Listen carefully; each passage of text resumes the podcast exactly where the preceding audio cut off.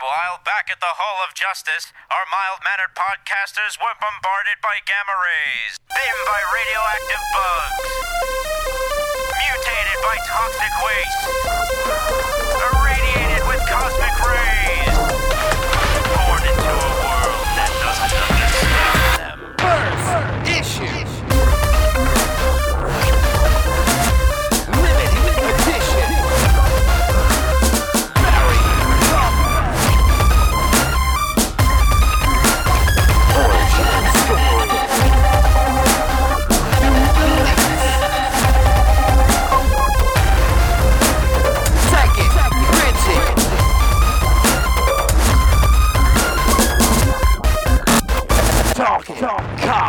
Hello, everybody. It's February 27th, 2013, and you are listening to the Talking Comics podcast. I am your host, Bobby Shortle, and I'm in the house with Steve Say. Hello. Mr. Bob Reyer. Konnichiwa. And joining us once again, Rob Newmire. Good evening. All right, Stephanie is away at Emerald City, and I'm sure she will regale us of tales in the coming weeks. Um, She but better for bring right, gifts when she comes back. it's true. She needs to bring. Well, she, I don't. She's never going to be back here, but Well, she can send them. She can sure she can she can send you gifts. It's true. I've never gotten a gift from Stephanie. I know you got Hark! A Vagrant, and I'm sure you've gotten gifts from her too. I haven't gotten Dude. one in a long time. I've never gotten any. But that's for another day. I'll save it for the We'll yell at her when she comes back. exactly, yeah. exactly. Um, and we have a kind of an exciting announcement. Not ki- it is an exciting announcement. Um, Matt Fraction is going to be joining us on uh, in on March 13th. You guys will hear that show. Uh, well, actually, no, you, you heard that on that Friday, so I, I can't even work at that date right now. The 15th. 15th. March 15th, you guys will hear that show with uh, Fantastic Four FF writer Matt Fraction. Um, today on the show, uh, we're going to be talking about spoilers and uh, how we feel about them. We're not going to spoil anything.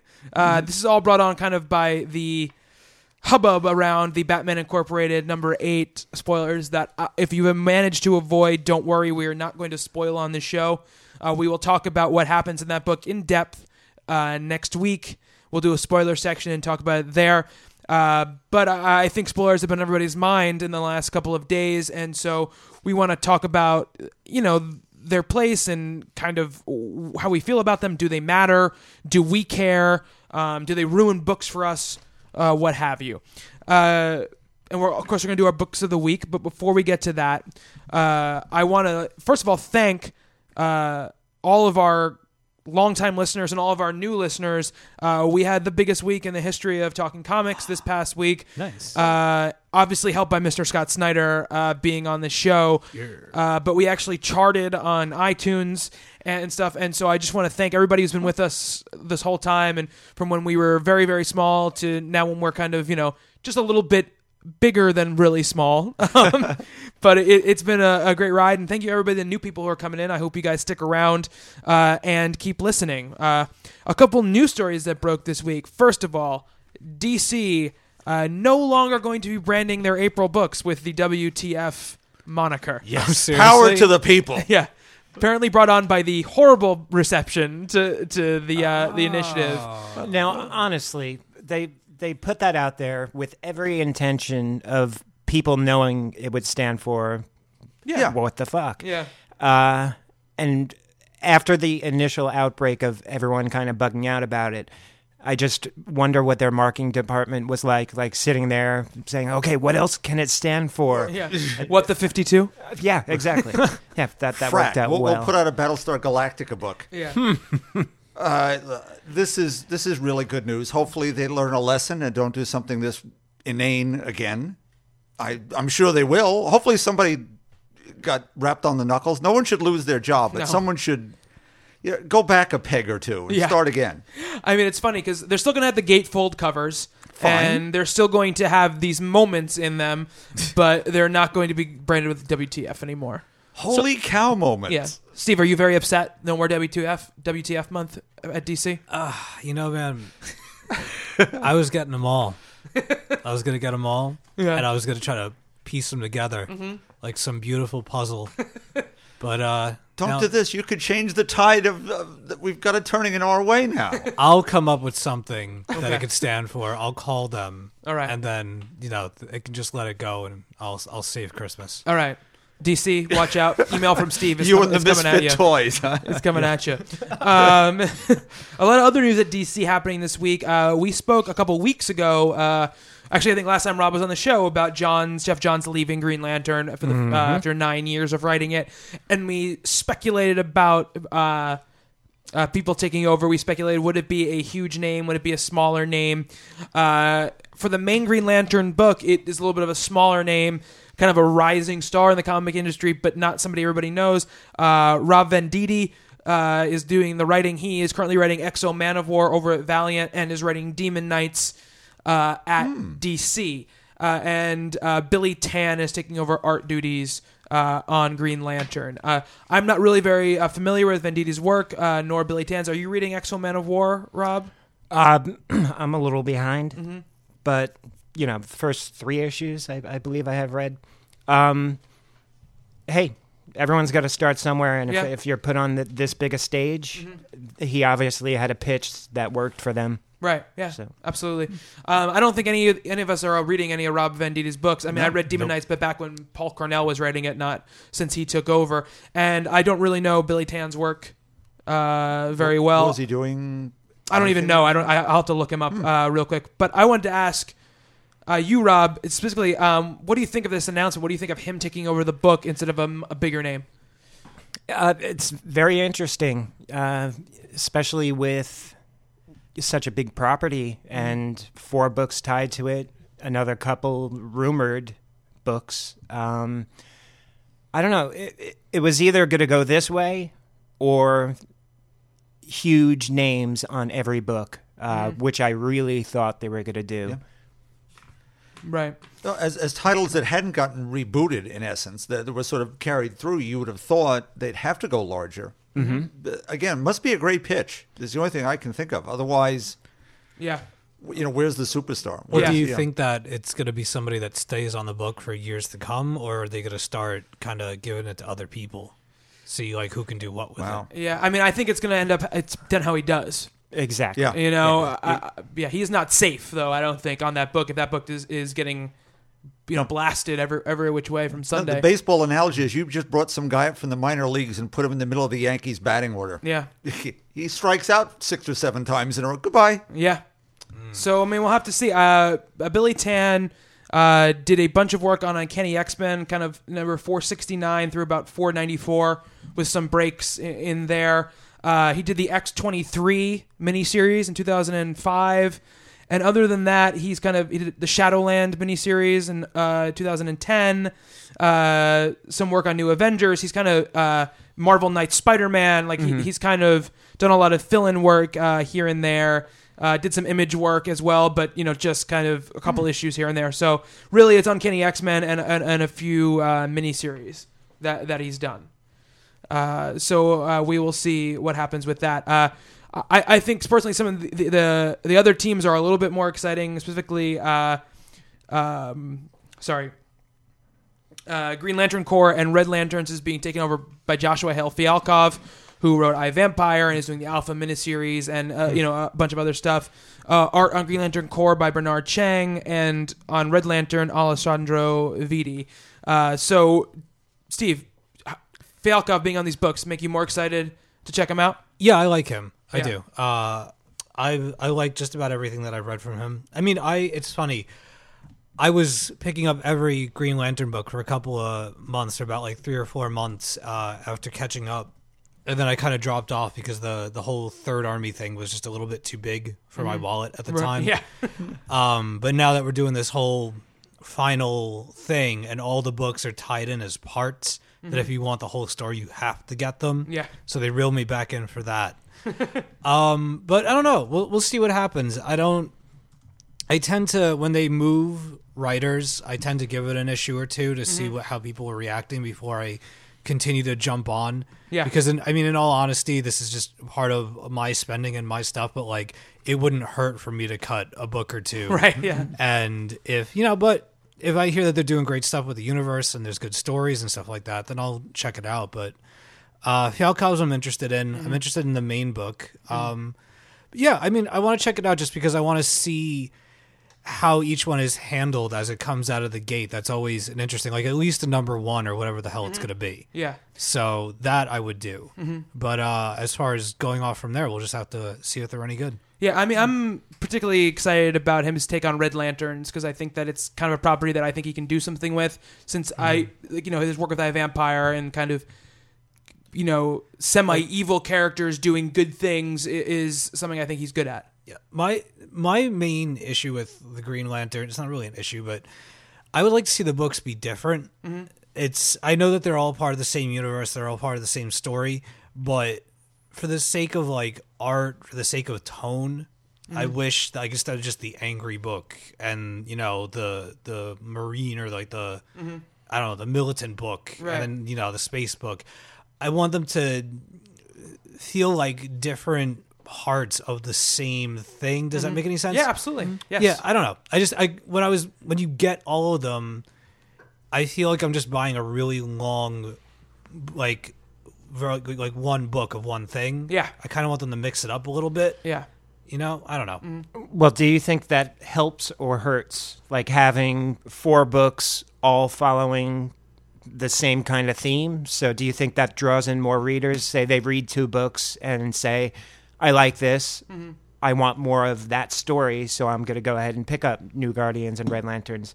Yeah. Or do you, do you think that it's better for them to totally just go off on, on their own at this point? I mean, I think I, I think that a lot of the reason why uh, all these books kind of follow the same tone is because they're all under Johns' umbrella, you know, and he owns he's owned that universe for nine years, and I think he probably has a lot of say over the direction and where it goes. I think these new creators are going to take it in a very different makes place. So hopefully it, it does equal that, and I do agree with you to a certain extent, Steve. Yeah, I mean, if you're going to do a Red Lanterns book, it should it, it should not just be the angry version of a Green Lantern book. It should have something different about it.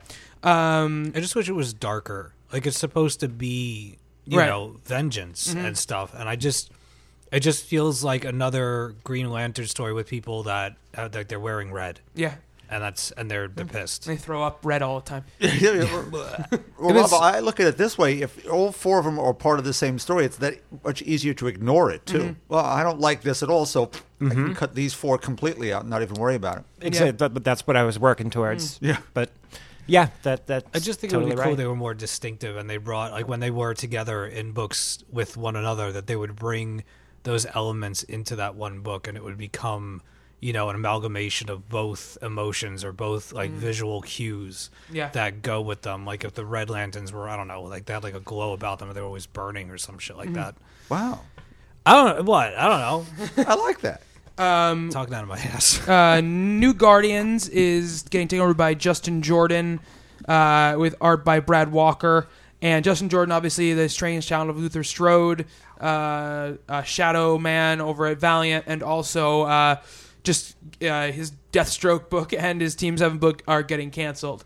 Uh, so he's moving over to Green Lantern. Um, the Luther Strode stuff is great. i don't think the book's getting canceled is his fault No, it's not. No, no. Those books were on the way to getting canceled long before uh, he took luther over. strode is awesome Yeah. i love it Yeah. so Um, I mean, it's a different take for him because Kyle is the kind of the most happy-go-lucky of the of the lanterns. So, and Justin Jordan to me doesn't doesn't I don't associate him with the happy-go-lucky writing in any kind of way. So we're gonna have to, I want to see. I mean, he's a young writer; he hasn't done that much, so we don't know how what his range is, but. Kyle is kind of is kind of my favorite lantern, so it's interesting to see uh, what gonna be goes ripping on with that character. off. Yeah, uh, But but is it, anyone going to do Hal? Well, I mean, I think he's going to be in Green Lantern. I Gotta hope see so. what happens at the end of the story. I think or- he's going to be in Green Lantern. I Okay. mean, uh, because I think because Simon Baz is moving over to he's going to be in JLA, and I think he's Geoff Johns' kind of baby. So I don't I don't know if a bunch uh, these writers are particularly enthralled with writing Simon Baz at all. Because the last set weren't throw with Hal. Uh, uh, well, I mean, I mean, for the last nine years though, I mean, Geoff Johns loves Hal Jordan. Right. He's a love affair with him for nine years. So. We'll have to see what happens with that. Uh, the other news too is there's a new Green Lantern book, not a new uh, Green Lantern universe book entering the fray. Uh, Larfleeze, uh, based on the uh, Orange Lantern of Avarice, being written by Keith Giffen and uh, art by Scott Kolins. Uh, they're doing backups in Threshold right now that, that are written by Keith Giffen about Larfleeze. Uh, he's most famous because he's the only Yellow Lantern because you know it's greed and all that stuff. So, Rob, what do you think about this? Is that how you pronounce it? I don't know. Larafleeze? Larafleeze? Or is it Larfre- Larfleeze? Well, it's either l- oh Larfleeze. Larfleeze? I guess these Larfleeze, I don't know. I don't know. Larafleeze? I think it's Larfleeze. whatever. Ozymandias? Yeah. Oh, I'm kidding. well, what do you think about that, Rob? Uh, I love it. You do really? Yeah, I, Why? I- I'm just interested. Why?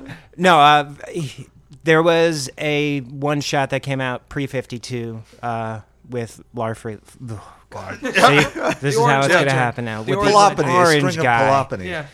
Um, and I think it's it's gonna be the humorous book, uh, and I think that's what DC needs. They need some some laughs Yeah. and uh, someone running around trying to steal everything, wanting it for themselves. It, it could lead to lots of wacky adventures. Yeah.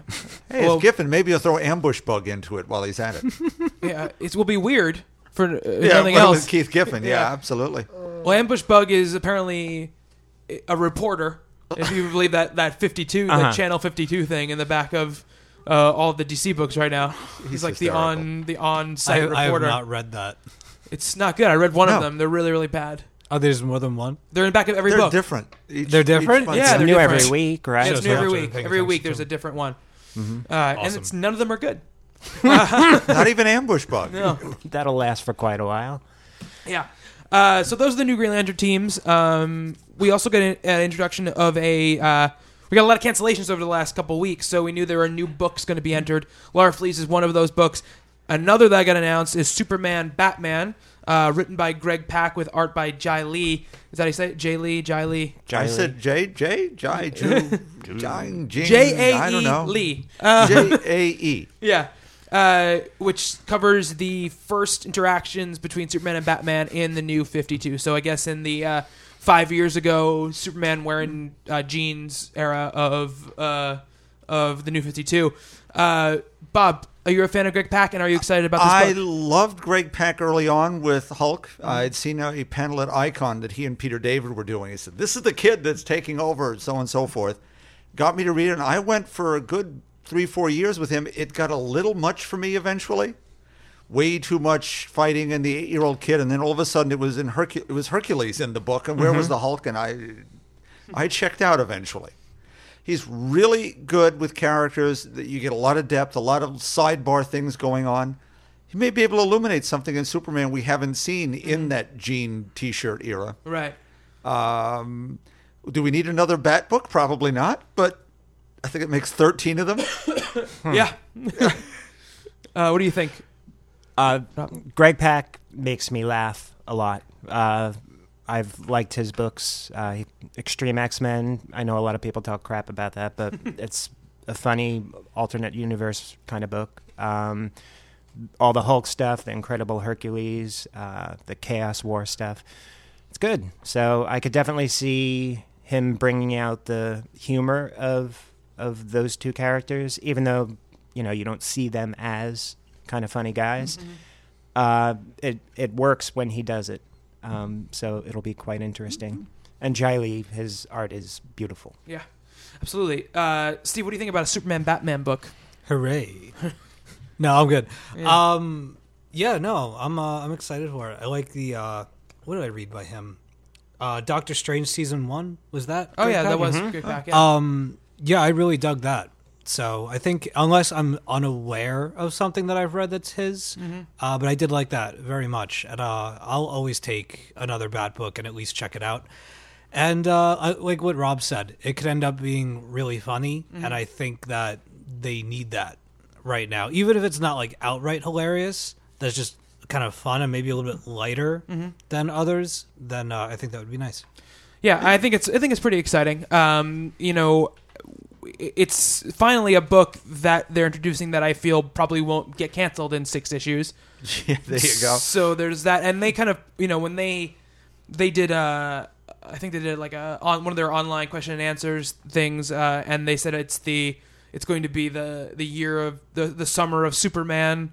uh, and Sandman. That's what they said. You know, the, the second half of the year is the Superman, Sandman. So we've got this, we've got Man of Steel, we've got uh, the Adventures of Superman, the digital edition. So uh, it seems like they're they've heard the complaints about Superman, and while they don't seem to be changing around the teams as of yet on the mainline books. Uh, they do seem to be taking steps to correct what has been a big complaint in the in the new 52. Now, they're going to have to sh- pigeonhole the Superman Batman into the new 52 continuity? Oh, it is How- new have they- 52 continuity. they- It Okay, is. right. So have they met? The the first When well, we you see the fir- you see the first time they meet, which is Justice League One. It's the end of Justice League One, uh, but I think it's their interactions in between when the the uh, the Darkseid story uh, s- ends in Justice League whatever it was, and they skip ahead to you know five years later in Justice League to current DC continuity. So I- I'm sure it will be the fill-in time in there. And there are references in Justice League and stuff to Superman and Batman having a more close-knit relationship than everyone else on the team. Okay. There's an issue of uh, Justice League where Superman helps him infiltrate Arkham Asylum, and you know they, they have they have like a connection that you don't see uh, i i- have them form. So I feel like that's what this is going to explore in, in a lot of ways, and they can always. If they decide to skip it forward, they can always skip it forward once they're done with that first Yeah. story and put it because Superman, and Batman can have their adventures as they've always had in comic books. So, and we still get the other world's finest. Yes. So, I Uh, mean, the where's that? last Superman Batman book was awesome. I liked it a lot. I mean, that's what the Public Enemies animated movie. The Yeah. Superman Bat- Mhm. that's what that came from. So That was based on a Jeph Loeb Yep. story. Very cool. Uh, so that I mean, that's it. A- Anybody have any news they want to talk about, or I, I'm not going to talk about it. oh, uh, we should, but just to send our best wishes out to Roman Dirge. Am I pronouncing his name Yes. correctly? He's the creator of Lenore, yes. one of Steve's favorite books. Yes. And was badly hurt in a hit and run out in Los Angeles the other day.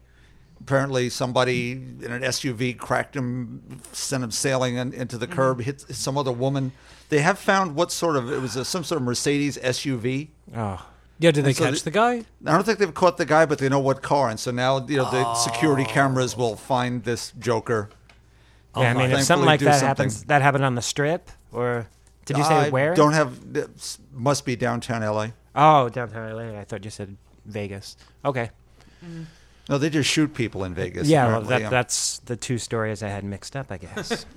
well, I mean, So, all our best yes. So Roman Yes, Dirge. Hope he gets well Yep. soon. Uh, Feel so- better. And Rob and I are excited about Marvel maybe bringing back What If. Oh yeah. Oh, yeah, just right. Kind of brought that up today. yeah. Um, Well, uh, for anybody who doesn't know, what is Marvel? What if? Uh, you want? I'll do. Okay, Yeah, go it, ahead. wa- it was DC for years and years in in the '60s did what they called imaginary stories. So Superman marrying Lois or whatever they could come up with. Superman and Batman having kids and so on. Marvel decided to do What If, and The Watcher hosted. One event would change, and then they tell a story from there on. You know, what if the Fantastic Four gained different powers? What if Spider Man joined? What if Captain America fought after World War II, where the invaders existed before, which actually became part of real continuity eventually.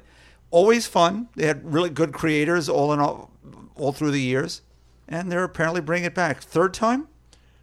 Will Uh, this be but- volume three? three or four, however you want Yeah. to count it, because for the past four years they've kind of done like a five issue chunk each year. So this it's been at least three years now since the last batch of five came out. That's perfect. It, it allows you to tell whatever crazy story you come up with, and don't have to worry about it. You play it through to its uh, uh, logical conclusion. That uh, was it. Six hundred five point one FF, the sort of Nazi Yeah, issue. yeah. that would have been a what if in the old days. Is it um is it like a one and done each issue or One and done. Yep. Really? Each Yeah. issue is like what if blank, That's and then awesome. it finishes up in that Yeah. issue. I am excited for Yeah, that. Yeah, it's Sometimes really cool. very sad, very uplifting, very odd, very strange. Like what if Uncle Ben had lived, or It sounds like my kind of thing. yeah. Yeah. Very cool. Very very cool. All right, so that's it uh, for news for this week. Uh, let's move on to our books of the week. Steve, what do you Yeah. got for us? Let's see. I got a mighty pile going on. um, not going to talk about it too much until the second issue comes out, but I got to read uh, Fairy Quest Outlaws from Boom Studios, absolutely wonderful uh, and gorgeous. So uh, with art by uh, Humber- uh, Humberto Ramos. Yes. All right. Uh, it's fantastic. Pick it up. What else do I got here? What'd you take from me? You stole something. Saga. Oh, Sorry. uh, Batwoman was amazing. But my book of the week, I'm just gonna skip to it. I'm not feeling that well, people. So bear with me. Uh, BPRD 1948 uh, just finished up with uh, it's a five issue run. This was my first uh, ever exposure to BPRD or the Hellboy universe, and I absolutely just I had so much fun uh, fun with this. I sat down and read it in one big chunk, and it's really cool. It's you know Hellboy universe. Uh, they're on a military base, and there's this humongous, almost like Cthulhu, spiky tooth stingray bat motherfucker. Wow. flying in the air, snatching up soldiers and and doing all kinds of stuff. And they bring uh, Professor Broom, a younger Professor Broom, uh, onto the site. He meets a girl. They fall in like. I'm not gonna say love, but um, it's really cool. I like the the like horror aspects of it, the scientific nature of it. The writing is really really good. The character interactions are great. They feel natural. Um, nobody like nobody felt forced on me for the sake of telling a really quick story within five issues. All fleshed out, and uh, as a result, when I went to Rob's house, I got a couple more uh, BPRDs and Hellboy runs, like little quick two issue, three issue things and a trade and whatever. Um, so yeah, I mean, it was good enough to prompt me to go and check out some other stuff. But uh, yeah, I mean, if you've never bothered to check out the series, it's from Dark Horse, uh, written by Mike Mignola. Uh, I think John Arcudi helped him with the art on this, and uh, it's fun. I mean, if you like like Lovecraftian horror, like Dante's Inferno kind of stuff, and really really solid art, it's uh, it's a lot of fun. What- What is BPRD? I was just going to Um, ask that. The Bureau of Paranormal Research, s- what does the D stand for? Department or something? It's. have you seen the Hellboy movies? Yeah, yeah. know this. Who he works for? Okay. Defense, paranormal defense. yes, I did it. So when they like, the, like people people are listening Maybe haven't read any Hellboy, and the, but they've seen the movies. It's what he works for, and he gets called in in the, in the beginning of that movie, and they when he Yeah. first finds Hellboy. Okay. Yeah, this is the this is the early days. This is when Hellboy was a child. Okay. Like Cool. you something okay. I'm not gonna spoil it because we're gonna be talking about that later. Yeah. But um something very, very significant in the Hellboy ethos Mm. or whatever happens at the end of this particular run.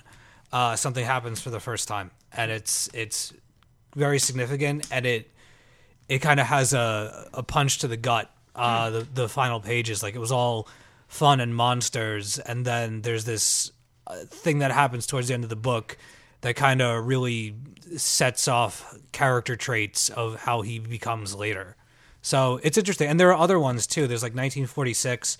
I just picked up 47. So apparently they do one of these every once in a while, and it's all just stories from the early days, and it's it's really neat. Very cool. It's really yeah, it's, it's Awesome. You know, nice and short, and uh, I dug it a lot. awesome. Awesome. Can we just jump right in? I haven't. I used to read Hellboy all the time. Haven't Ah. in many many years. Can you just pick up 1948, or do we need? Yeah, no, like I said, I mean, I've seen the movies, and um, I was um, writing an article on on the movie, and I was researching it, and it just really got me wondering, like, what the hell is the Hellboy series? So, yeah, I mean, I've never, like I said, I've never read a page. I just, I know that I've always loved um, Mike Mignola's art, and the colors used in the books are just spectacular. Yeah, absolutely. Um, this doesn't have that signature look to it, but it still feels like it's a part of like almost like it predates it before it got all like you know monstery and gothy and cool. This is more like Lovecraft type monsters, you know, Cthulhu squid like things and and um transformed uh humans and animals and shit. Wow. very cool. Sounds very very cool. Uh, Bob, what about you? Okay, s uh, it's a little bit of a pile. I'll try to do this Okay. quickly. Uh, Captain America number four. Uh, I love their showing Steve Rogers as a, as a little boy. There's a great desperate moment with his mom sick where he does something you don't expect, and then something he does to make up for it. Beautiful. Dimension Z is is crap. So you're you, you just don't you don't like the setting. No, uh, the exploration of Steve's past wonderful. okay. Uh, the whole science fiction aspect shorn completely of a supporting cast, except one little kid and a bunch of weird mutants that you Mm-hmm. don't know who's really who and don't really care. Uh, the art is not the kill point at this point where I thought it would be. I'm really not liking half of this story. Interesting. This is very interesting to hear. Um, I, I wonder if, as they get farther away from Brubaker's run, if he'll kind of shift it back towards more traditional Cap stuff because I think he really wanted to get a, far, as far away as possible as the Brubaker from the Brubaker stuff because he didn't want to live in that that shadow. But it, it's interesting to hear that you don't like the days the the Dimension Z stuff. Uh, Rob, I know you're not caught up with it, but what have you been thinking about the the kind of alternate dimension uh, stuff? I like stories like that. Mm-hmm. I like the different kind of stuff. And honestly, now's the time for them to do it in between the movies because as it with any book, as it gets closer to the movie, um, the storylines always wind up kind of matching what what's going on there. Mm-hmm. You know, inevitably, like Red Skull would show up, and the first movie came out, and sure enough, Right. so, uh, so I mean, bravo to Remender for for going out there and and coming up with something like this because you know I don't like plain old boring all the time. You know, I I want to mix. That's good, except you know he's No, I- he, I know. He, when he put him out here, and it was in the first issue, he wrote a, little editorial about how much he loved uh, the mid '70s Captain America Mm. when Kirby came back. Which among older Cap fans, we all love Jack Kirby, and all basically, I would tell you, 90 percent of us hated when he came back. Right. Which is interesting because probably Remender is probably a kid when that stuff comes out, so it's Yeah. probably like the way he defined Captain America in his head. Right. You know? the, the era before that was filled with wonderful political intrigue Mm-hmm. and big stories about things Captain America should be standing up for. Right. Half of this story is like that. Right. So he, he gets the character. It's just not. He just. It's just not the other half of the story. The kind of action part of the story, the the plot part of the story, is just not where you want it to be. No, Gotcha. So Okay. we'll. s- I'm. I'll let the story finish itself out Right. because, as you say, and as Rob says, once you get nearer to where this movie is, once you get nearer to Mm-hmm. the real world, something else may happen that may. Right. He's a good writer. Yeah, he's a Just very good writer. just He's a story very I good don't writer. Care for, yeah, so. exactly. Uh, speaking of good writers, X Factor 252 is just chugging along nicely with Mm-hmm. Hell on Earth. It's the double L hell, not the heinous hell one L hell. I'm liking that a lot. Um, Oh, good. I started reading it uh, this arc, and even though I didn't know who anybody was, I really, really, really am enjoying the book. Uh, very engaging, very quick, Mm-hmm. and uh, huge, huge cast. A lot of people to get used to, but um, I love. I, I like the the premise of it. I like how many uh, villains there are. How much like double crossings going on. It's really cool. Oh, just because they're all lords of various hells in the Marvel universe doesn't mean they like each other or anything Right. else. They're scheming Yeah. like mad to Yeah. get ahead because they have to, you know, to kill the seven billion soul Yeah. on Earth, who they also discover actually has the power to hurt them. Right. You know what it reminds me of, Steve? Is in Journey into Mystery when the Nightmare King was trying to take over all of like the Fear Lords or Yep. whatever. That's what it reminds me of. That same sort of like bickering, Yeah, like high, like high fluting, you know, uh, like godlike creatures. Uh, it's really really cool. You're right. Uh, I thought- I fun didn't stuff. Think of that. Yeah, a lot of personality. There's a Ah, tremendous amount of personality. Personality galore. Uh, Yeah. Captain Marvel number 10, really quickly, uh, underneath a really wistful looking cover by Joe Quinones, who I'd love to see do a whole issue one of these days. Uh, but Felipe Andrade is really interested, like Sienkiewicz fashion art, sort of some I Emerio lo- stuff. I know uh, somebody I was actually on Twitter had uh had asked me what I thought of the art, and I and I told him I said I I love it. Mm-hmm. I absolutely love it. Um, I don't mind. I mean, Dexter Soy for a starter was really impressive and really kind of like you know like blew this book out Mm-hmm. out of the gate. Like just sent it moving, but. I like when they move things around. I, I most of the time. yeah. But I was talking to Bob about it. The art kind of reminds me of uh, Aeon Flux or something that you would Yeah. see on Liquid Television. So and you know, like a very anime aspect to it a little bit. And um I I really dig it. And the issue was very good. Right. You, you, Carol's dealing with her health issue, and look, as, as she was pointed out early on in this, you know, it's about flight, and that's her escape, and she's not able to do that. So she's looking for something big to take it out on, and a subway train gets eaten, uh, and she struggles with that. Uh, and then we see Deathbird from way back in. I actually wrote this down. It's Ms. Marvel number nine. So, so Kelly Sue is, as usual, going deep into the archives and pulling this out of uh, definitely out of left field. And Deathbird still is holding a grudge from 40 years ago, which is kind of neat. So Captain Marvel 10, there- as we- I was saying to the guys here, there's a page here I have to cut out, but I'm now not going to mar a book. I'm going to go to the printer and see if they'll break copyright law for uh, uh, an afternoon. Uh, but the actual book of the week, it's Avengers 6. Okay. Jonathan Hickman is pulling stuff from everywhere here. Um, we get to see more of the new Captain Universe, who's Tamara DeVoe. DeVoe? DeVoe? Devo. DeVoe. But has an O in it. We're gonna go with Devo. We'll go DeVoe. We'll go DeVoe in this.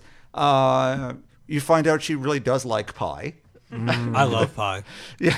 We had a whole pie conversation following reading that issue. because it was so random back uh, last issue. Uh, we hear some of her origin, perhaps. Uh, she has a daughter that we don't know what became of her. I have the funny feeling that maybe she'll be a moon dragon or something. We could do some Thanosy things that way. Um, and our Adam from back in issue three has some things going on. We're trying bit. to figure out who he is, and he when sh- uh, our new Captain Universe knows his name. Tony's computer doesn't. She can speak his language mm-hmm. and knows what his name is, and he's Night Mask from back in the new universe, and it's the White event. Mm-hmm. You actually have the comic. Of course, I have the comic right here with me. Oh my god. Uh, now, what year was that? Eighty-six. Okay. Uh, to give everyone the brief uh, new universe history lesson, in 1986, Jim Shooter, editor in chief of Marvel, uh, rumor had it that the Kirby lawyers were going to sue them over the copyrights for everything. So at Marvel's 25th anniversary, before the copyrights all came up again, they were going to create a little pocket universe for themselves just in case they lost everything. And the marketing campaign was a credible universe, the universe outside your window, and all these new characters with one fantastic element. And it's uh, Night Mask and Starbrand, DP7, Merc, Psi-Force, uh, Justice, uh, Kickers, Kickers Inc., Inc. and Yeah. Spitfire. I was waiting for that one. and basically, they were hoping for great creators, and Marvel was going broke at the time, so they got nothing. The books were generally terrible. Uh, Shooter fought with Marvel. He left. They decided, well, they got to finish up this story. So they got John Byrne to do Starbrand and finish it off. And he had been fighting with Shooter over X Men for years. The Starbrand character, he gets the, it's sort of like Green Lantern. He gets this tattoo on his hand that gives him unlimited power. And the white event is what creates all these superhumans on Earth, which we're now seeing in Avengers. The end of this issue. The white event is coming. Huh. Uh, Starbrand was Jim Shooter. He was made to look, he was drawn to look like him. He was a tall, skinny guy from Pittsburgh. John Byrne decided, okay, I'm going to have some fun. He has Kenneth Connell, the star brand, decide to rid himself of the power. He puts it into a barbell. And it, what happens instead is a gigantic nuclear explosion that blows Pittsburgh to pieces. It is now the pit. Mm-hmm. What you have that too? I have the whole thing. Oh my god. He blows Pittsburgh into a giant crater filled with mutants and everything else while Shooter was off doing Valiant. How do you how do you line all of this up in your head? Seriously. I'm insane. I've been hanging out with you. I've been hanging out with you for years now, and I'm s- like, you'd think I'd be used to it. I'm never used to it. There's a lot in there. Insane. So, so anyway, as, as Rob was saying, these books are all in the quarter bins in his store. They're probably all over the place.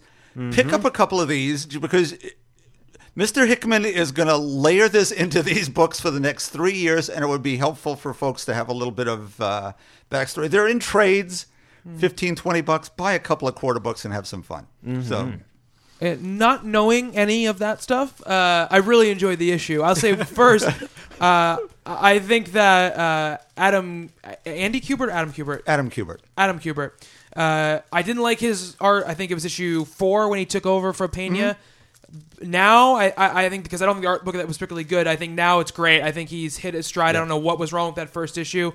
Maybe he had to rush it, but this issue I thought looked fantastic. the just goodness, what is going on? Uh, but just Spider Man, how Spider Man looked was Yeah. Oh, that's absolutely Great. amazing. I And the way Hickman stuff wrote him too. That was one of the things. The thing I was going to bring up. I I loved. We're finally seeing him interact with other people, and I, I love his interaction uh, with what Cannonball And Sunspot. and Sunspot. Uh, I loved that interaction. I loved his interaction with Tony. These And- children, these brats. Yeah. I, I hate that guy now. I, really love, you know, that was great. It was that it was levity in there, and it allowed, you know, unlike what usually is, where kind of Peter and Spider Man is kind of like the, like the aw shucks, I don't know what I'm doing here, kid. You get the reverse, but you still get that Spider Man humor, even though Spider Man's not the one delivering, mm-hmm. you know, that that humor. But I thought that that stuff was great, and I thought the the the kind of interrogation, for lack of a better word, uh, with Captain uh, Universe was really really affecting. And i love the way he broke down what her origin was or what happened to her when she was a human being, and the way she remembered it and the different steps they took and. I, I love that stuff. And then you know when she goes back into kind of Captain Universe mode, it's very much like uh, uh, Watchmen in a lot of ways. You know, kind uh, of the way Doctor Manhattan talks sometimes about time and space and the way things are floating. And it was a really great way to talk about one character for an issue. I think it's the best of these three kind of character focused issues Oh, that he's done. But yeah, I thought it was I thought it was great. And that was some of the best Shang-Chi writing that, that I've seen in God Yes. knows how long. Like the perfect use of the character. It was pretty awesome. Steve, did you like it? Of course, I liked it. You kidding me? Well, what did you think of the art? Because I know you were upset that Opena wasn't doing the art.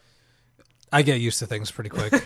um, no, Avengers is at the top of my reading list every time it comes out, just like FF and Fantastic Four and Saga. Like there are just you know, there are a lot of books, but there are about maybe ten books that I put at the at the top, or I just you know I pepper them throughout my my uh, reading for the week. But Avengers has just been killing it for me because one of the, the the whole theme of it and the first thing they said was we have to go bigger. And that's exactly what hickman has done with this that i just i love knowing that if somebody that's into is getting into the universe outside of the comics that they come over to the comics that this is what they're going to be given if they walk into a shop and they're like oh what's you know what's the latest avengers book i mean you might want to ask them what they're in the mood for but you know, oh, well, give me the main. What's the main one? And you hand them a book with these gigantic themes in them. And now that we've had several issues, and the things that were questionable are starting to come together, and that's just if you have patience. It's the way he writes. It's what he does. Um, it's just such a huge payoff. Like I can't wait to see how long this goes or how long he's going to be on this, just because it's going to be ridiculously cool to read when it's all like said and done. It's already this good. When it's all said and done, it's going to be a fucking masterpiece. Mm. Now, last week I reread just because there was a chance of something, which may still happen yet. I reread the whole FF run over the course of a day or so, and the, the, the Fantastic Four and the Future Foundation, and to read the last panels and the first panels having been the same 30 issues later mm-hmm. Mm-hmm. is just just so incredible to see that okay I, I had this thought you know the, the writer saying to himself i'm going to pay it off this way mm-hmm. and here it is and here are the linkages all through here. Here's a panel that you you don't care until wait a minute you have to read them in that lump. That was the shed, right? yeah. Okay. Mm-hmm. and it's just, I think it's going to happen here. We are going to, five years from now, flashback. You remember that panel where she was eating pie or we. Mm. Mm. I saw them on the farm talking to each other in the last issue. I can't even imagine like several years of this, let alone like the next couple of months. Like that, there's gonna be it's gonna be going on for that long. Mm-hmm. Well, yeah, because that's true. I'm excited that it is going to be like yeah, dude. something that you're experiencing, like a long term arc. I mean, I I fully admit I'm a you know Hickman fanboy at this point, but mm-hmm. for him to be on the you know the biggest book and to just to have him do what he's already done with it in six issues, to think that this is going to go on for an indeterminate amount of time, like hell yeah. Yeah. So that's that's just my thoughts. And one of the cool things too is that even though they're not directly linking with each other in a lot of ways, you there are things you read in Avengers, but because you're reading New Avengers, you have kind of like an insight about. Yeah. You know, there are things about these events that are coming, and there are things that get said, and you can kind of you pick up on on hints and details that you might not if you're not reading New Avengers uh, at the same time. So yeah, it, it's it's great. Um, Rob, what do you got for us? Book of the week. Uh, again, this was just such a heavy week with good books. Um, Steve talked about some that I would have picked, and Bob definitely, and I know you will, Bobby. But ultimately, um, one of the two books that left me with with such emotion. Uh, but the latest issue, issue ten of Saga, the Brian K. Vaughan, Fiona Staples image book. So good. Um, amazing, absolutely amazing. F- First off, uh, what's her name? Isabel? Is that the The babysitter. the babysitter? Yeah. She's got to be one of the best new characters. Just the way she talks, and I I want her in this book all the time. Uh, she's absolutely hilarious, and just the way that Alana interacts with Marco's dad, and just such a he just has such a, a love for her, even after just meeting her because of Hazel and just him imparting his knowledge onto onto her. I I love the feeling that it gives me, uh, and no spoiling with the end, but yeah, it it just gives you that feeling of oh crap, um, and just leaves you with a with a, a deep feeling in your stomach that Yeah, I was upset. Yeah Oh, see, I've Be only read the first trade. Now I have to deal with upsetting stuff now when we get to the 2nd uh huh, one. and then just the narrative uh, narrative leading up to that Yeah. just such a, a great little Well, that's my that's my by Hazel. favorite. I mean, I love everything about the book, but that's particularly my favorite thing about it was when we first, like, even from the first issue, like at the end when you realize that where it's all coming from, that Hazel's the Uh, one that- that's narrating the story. Um, it just adds such a interesting element to to everything going on, and it's such a like a unique perspective to tell the story from. Mm-hmm. And I just, it's beautiful. The one thing that I really hope that comes from this is the book that kind of gets Marco and Alana together. Uh, there's kind of like a Romeo and Juliet ish kind of novel that, that he's reading, and, and they have their little book club. But I, I have a feeling that someone out there in the community uh, is actually writing this Wow. novel, and one day it, it, it'll come out. Uh, Maybe Mr. Vaughan should do it. someone yeah that would be just such a cool Yeah. little side note to to this whole thing so yeah saga I'm, I'm sure you've heard it plenty of times but if you're not reading this book uh, it's it's well worth it Mm-hmm. especially right now i think there's a, a sale on um on Comixology. amazon no on Oh. amazon i think it was for the first trade five dollars and 55 cents Wow. What? Wow, it's definitely Mm-hmm. worth it. The second trade's got to be coming out pretty soon, right? yeah i would imagine I mean, is this the end of the second arc? Mm, I think the no, first I one think was there's six. probably going to be one more Oh, the issue. first one was six. Okay, Yeah. all right. So, So if anything, a month maybe or so. Yeah, yeah, maybe you- a month and a half or so. Yeah, you'll get a, you'll get a, the second trade. Um, all right, cool. So uh, I'll finish up with me. Quick, really quick. The the Justice League side of the DC universe. Obviously, we had the end of Throne of Atlantis. Uh, really, really good payoff. I, I think to what they were setting up. Uh, great Aquaman story. And uh, that great Aquaman story, I think, elevates Justice League uh, to a height it hasn't been at uh, yet. And not that you need to have read Justice League 17 to read Justice League of America number one because you absolutely don't. Uh, you do get a little bit more out of Justice League of America if you have been reading Justice League. There are little hooks, especially the end of Justice League 17, that lead directly into what's happening in JLA. Uh, a, a little exploration of, you know, in JLA, the whole premise of it is that the government wants to set up a second team of superheroes because they are worried that they don't know how to control what's happening. They have they have no say over what happens with the Justice League. These are the most powerful creatures in the world, and they if something goes wrong with them, what are they going to do? You know that itself is not a necessarily uh, new premise. I mean, we've seen premises like that in not just comic books, but in many different media and formats. Uh, but what I think Johns does so well is he picks a cast of people who a you wouldn't expect, and b have mostly been underserviced in the New Fifty Two so far. So you know you have Catwoman and you have Hawkman, and I mean Green Arrow has Jeff Lemire now, but until, up until this point, Green Arrow was one of those characters that was under service. Martian Manhunter, uh, and you also get some new characters. You know you get uh, you know Vibe is coming in, and uh, for the first time, you I mean Katana has been in uh, Birds of Prey, but I don't think that she's a character that anyone particularly was like, oh, you know, they're undersurfacing her in Birds of Prey. Um, and also Stargirl for the first time in the new 52 here. So it's a lot of characters. Uh, I think that the ones that come off best are Hawkman, uh, Martian Manhunter. I think that they come. Hawkman. It. Uh, we were talking about this yesterday, Rob, at your house when I was helping you sort books, but introduced this uh, an interesting quandary about Hawkman, which is what who is he like what is he is he is he just this insane guy who thinks he's from another planet or is he actually this cop like from another planet hunting down people because in the scene in this book they don't really give you a clear answer about you know this guy that he is hunting down never never says oh you got me you know whatever he denies it to the end that he's this alien you know fugitive or what have you and Martian Man- Manhunter, without really doing anything, gives you a big sense of his power level being very, very high. With just how scared Steve Trevor is, uh, you know. Absolutely. He was scary. Yeah, yeah, Honestly, if something Yeah. like that happened, I'd be pooping my pants. yeah, But he says nice things. He does. it's- in a very scary way. yeah, absolutely.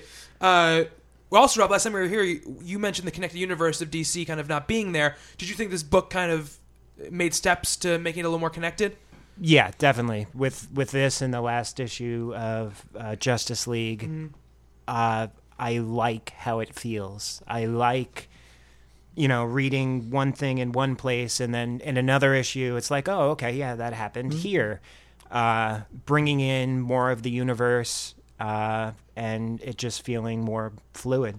Yeah, I mean, particularly there's this moment where they mention that they, they show the picture of Superman and Wonder Woman kissing, and he says that Booster Gold uploaded it to the the JLI servers and then disappeared, which is something you know that happened months ago that no one probably even noticed happened, and now they're bringing it up. So obviously they're trying to make this feel more of a larger situation.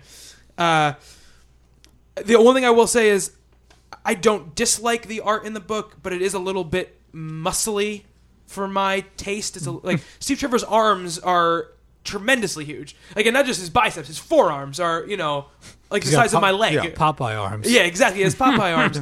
Th- that is a little bit um, not my taste. Uh, I think there are moments where it looks really good, and I think his action storytelling is is very very good. Uh, Bob, you read a lit right before we started. What was your take? I on it? disliked a lot of the art. Okay. frankly, the the, the Hawkman stuff, the sort of posed things. Mm-hmm. Martian Manhunter standing there, fine. The, the Catwoman one was a bit, as you described it, cleavagey. Yeah. kind of. Um, there's a couple of hideous Wonder Woman shots. One of basically we, we see her moving forward in a shot where you see basically looking down into her chest for no other reason than that. The kiss, she is posed in that Catwoman cover pose. She's got a spine. Obviously, he doesn't have a spine in that shot, and it's just sort of why are we going there when so much of the book does look good? Mm-hmm. Why do we have to go there? I mean, directive, or is it as an artist I can sell this I also don't know. afterwards as a as a as a page for big money? It seems like it's almost like a reprint of the Jim Lee Of the actual shot. of the actual shot in the Mm-hmm. Jim Lee book. So I don't even know. I don't even think that's David Finch's art. I think that's just like a repurpose of the Jim Lee. uh, a shot. But They've been doing it for a long time. It's- um, what do you think of the the story though? I look. I love the idea that we're bringing characters together Yeah. because uh, uh the universes seem so separate. There are four mm-hmm. families of books or whatever, and they never seem to cross. Even when they were in Justice League together, it doesn't get referenced in their individual titles. So mm-hmm. it's a it's finally time a, Yeah. a year and a half in, mm-hmm. and we'll see where this all moves forward. Uh, will they back away from it at some point? Come back around? Well, Move yeah. forward? And just like Bobby was saying, uh, at least four of the characters have, like, in the two or three pages devoted to them, just had a hook that that got me. Yeah. it's like, why is Stargirl the the way she is? Why is she an insomniac? Is that what it was? I think it was yeah yeah. uh, then what does Catwoman really want? Mm-hmm. Or, uh, like you said with Hawkman, why is he just crazy? Yeah. so just oh, and Katana too. Her whole little backstory with finding finding her husband's killers. I guess that was. Mm-hmm. So yeah, it's just a lot to work off of. Yeah. And, what will Amanda Waller really want? Yeah. I'm sure she has an agenda. I'm sure she does. She's everywhere right now. She's just putting teams together. She doesn't wait until until it sticks. She's gonna keep putting teams together. Uh, I I did I did really think though I mentioned Catwoman. You you said Catwoman had cleavagey. I will say though I think the way she's written. She, she has a lot of wit and, and she's Yes. fierce in the book and I, I think that to me like if she's gonna look really really sexy I can I can handle that as long as there is a personality behind it to back it up and in the, the little time we get with her I feel like it's there uh, the book also starts setting up uh, a league of supervillains a- as well, and that and also Justice League as well it starts. So I'm interested to see how that works. I think it's obviously leading into Trinity War and what's ever going to happen with that because now we have the three teams kind of starting to put together. And Justice League 17, just real quick, it really changes the game for Aquaman big time, uh, and I'm really excited to see what comes in, in his future because it, it's it's status quo changing for the character.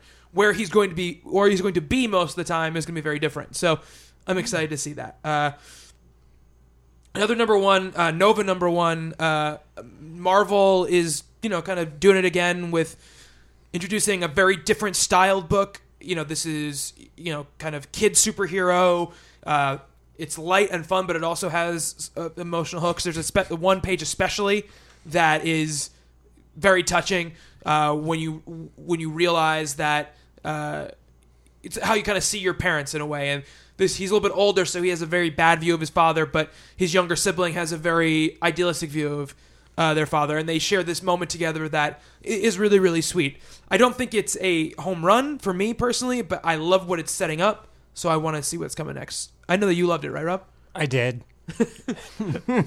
what can I say? No, uh, g- great new character. Um, kind of the angsty high school drama. Um, just this, like you were saying, the stuff with his dad is very touching. Uh, there are a lot of people out there that, that have had parent issues and stuff like that. So, so something like this just just touches. Um, I have a feeling that this is going to be one of those books that down the line people are going to jump on in the a little late and and it's going to be hard to find so if if Quick, you're very this yeah, week, yeah. i- honestly if you're interested in it then then pick it up going in this week cuz uh all of this cosmic stuff is going to have to do with the bigger picture in, in the next couple of years. So this this will be important. Yeah, it's beautiful book too. It really is a quite a beautiful book. Steve, did you read it? I did. What'd you think? I loved it. You loved it? I did. cool. Um, I like the Saturday morning cartoon effect that the art has. Very uh, vibrant, very colorful, and fun. I like that they didn't. It doesn't feel rushed. I, I- sometimes they want to cram a lot into a number one issue, and I think that they decided to go with tone and like emotional high marks or emotional beats to get you closer to the character rather than throw you into this like zany adventure with him. Uh, it's funny because as I was reading it, it reminded me of like an offshoot of like some Buzz Lightyear planet, and then I think walking out of the door at one point it goes to infinity and beyond, and he, he thro- throws his fist in the air, and I cracked up at that panel because that was in my head while I was reading, and I was like, "There it is." so, um, like I said, they don't rush. They don't rush things. Kind of a nice pace. Uh, the moment you were talking about, I won't spoil it, but it was uh, it was good. Yeah. it was good. It reminded me of uh, perhaps like some movies that I'd seen growing up, or maybe like some like old uh, Spielberg kind of vibe Yeah, to yeah, it a little absolutely. bit Yeah, That's a good. Yeah, and um it just it it feels like it's it's gonna go somewhere it's it's like the beginning like the calm before the storm like they're gonna start to you start meeting characters now they're gonna start to get you comfortable in this guardians of the galaxy universe so to speak with the movie coming out and everything. There's you know the new book is coming out today and it's just like a nice little light-hearted maybe even kid-friendly god forbid uh companion piece to that universe i guess. And uh and i really really dig the art. I really dig the art. I Yeah. love the like i said saturday morning cartoons totally reminds me of something or something i would have caught after school. Mm-hmm. And uh yeah no i'm i'm definitely definitely excited about that book yeah. Uh, Bob, did you read Not- it? No, you didn't didn't read see it. Uh, and it has a great last page, a really great last page, bringing Yeah. some characters in. Uh, with really- the line, "The wake up, kid, we got to talk about your dad," and the person who's saying it, it's just, it's, it's a great, a great moment, and I'm excited to see what comes. Like, I'm excited to get into this cosmic stuff. I'm excited Mm-hmm. to be on the ground floor of this new initiative they're doing, and I- I'm especially excited about Guardians of the Galaxy when it comes out uh, uh, today. It'll be peachy. It'll be PG. uh, and finally, just real quick, uh, I've talked about it a million times, obviously, but Daredevil number 23. who Uh, Daredevil. Uh, Who's this that? guy, guy by my name Mark Waid writes this book. Uh, Chris Samnee is the artist. that And owes me two dollars it's amazing because not only does this book, first of all, it's a great jumping on point. Not only manages to give you basically the, not only the basic complete origin of Daredevil and what's been happening in Daredevil, but also gives you a complete and full feeling new story that packs a big emotional punch by the end. It it really is, you know, Bobby talked this many times, Stan Lee's thing, you know, every comic book is somebody's first comic book. I feel like Mark Waid believes that absolutely because every one of the issues does something like this. This a little more than some of the other ones, but and it, the end is so emotional and so affecting and it comes out of it just hits you it's one of those moments where it's like happy happy happy and then it's just like a punch to the side of your face that you don't see coming uh absolutely loved it rob i know that you went crazy for it as well Yeah. Uh, I believe that day, as I was reading the books, you had texted me and said something to that effect, Mm-hmm. and it definitely left me with with tears. well rob texts me there and he goes a book made me cry Uh huh.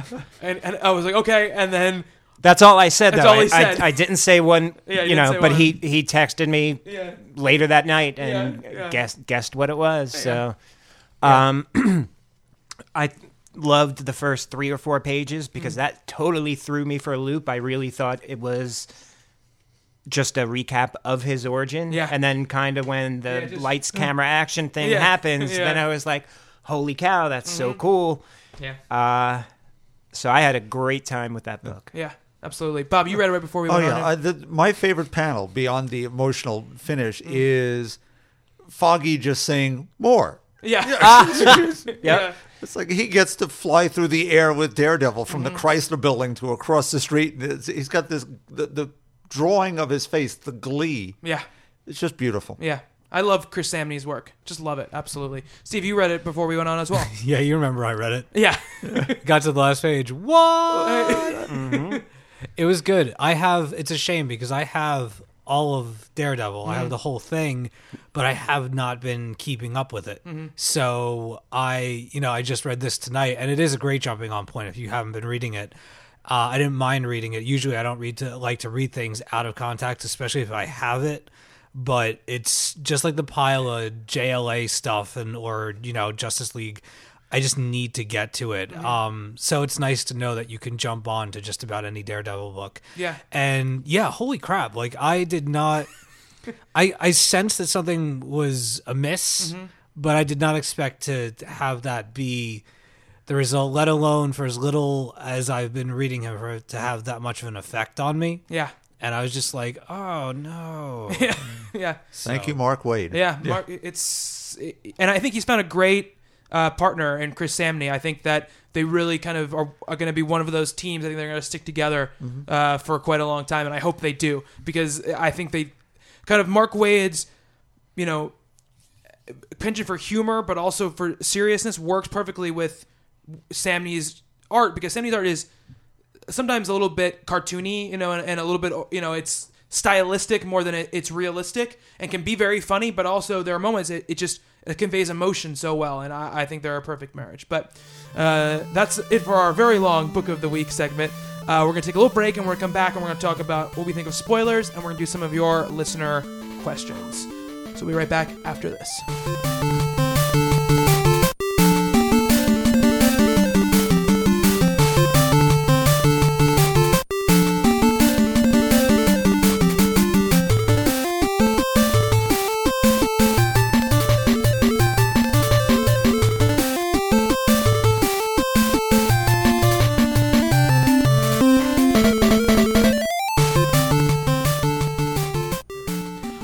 Right, we are back, and we're going to be talking a little bit about spoilers uh, today. Not we're not going to spoil anything, but spoilers in general. Uh, the actual, you know, the, the kind of what they are and what we think of them, and you know, are they necessary? Do they ruin our enjoyment? Uh, how do you avoid them if you don't want to, you know, read them? Uh, stuff like that. This all kind of is brought on by the fact that, like I said earlier, uh, Batman Inc. number eight is coming out, and there is a rather large event that's happening in that book. And not only was it uh, leaked and reported on by news outlets and websites, it was then confirmed by DC before the book has even hit the shelves. Uh, to the point where creators are even doing interviews about what they're going to do in the aftermath of this event before the book has even already has even come out. Uh, we all know what's going to happen. We are not going to spoil that on the show. Uh, we will talk about it next week, as I said before. But uh, it got us thinking uh, about spoilers and kind of everything about them, you know, and, and it's almost unavoidable now. You know, in, in whether it's about comic books or movies or uh, TV or anything, it's almost impossible to avoid knowing things about uh, things you're interested in before they happen. The, Sony announced their PlayStation 4 uh, kind of. last Thursday was the the biggest non-surprise, you know, in the history of video games in a lot of ways. We all knew it was coming. Um, we even knew we knew specs. We had seen the controller already, and part of that is is, is fun. You want to know that stuff. Uh, and for a product announcement, a little bit not that big of a deal because it's just a product. It doesn't matter. Uh, but for narrative stuff, it's with social media and, and the internet has become almost ubiquitous with spoilers, uh, even before it happens. So, Bob, I mean, what's your opinion on this? You, you, what were spoilers like before all this hubbub was around? There, there weren't any. Yeah. I mean, okay, in, in the old Marvel books, you know, there's the Marvel bullpen bulletins page, and you get two lines about next issue, and they would never tell you anything. So, uh, spoiler alert, this will be filled with it. You know, the death of Gwen Stacy. The, they only give you the title of that issue's story on the last page when she's laying there dying in Peter's arms. We, you, you were gobsmacked. It's holy crap! They actually did this nowadays these stories that have gotten leaked it's the spider-man one we, we, we went through all this with uh, 700 and poor dan slott getting death threats even before the book had come out I- don't even go on the internet and th- this batman inc one and the spider-man one were spoiled for me because the news stories even lead with the spoiler so it pops up on your screen you're on yahoo or google and here's the news story bingo it's impossible to avoid it. And when we went back years and years ago, you, you, the Sixth Sense, no one ruined that for that was just at the dawn of social media, and you, who knew? You didn't know. Um, I mean, the most famous non-spoiler event changed the way people went to see movies. It's Psycho. Alfred Hitchcock made a movie where the star of his movie, uh, everyone's seen Psycho, but spoiler alert, turn this off and avert your ears. You know, Janet Leigh dies 40 minutes in.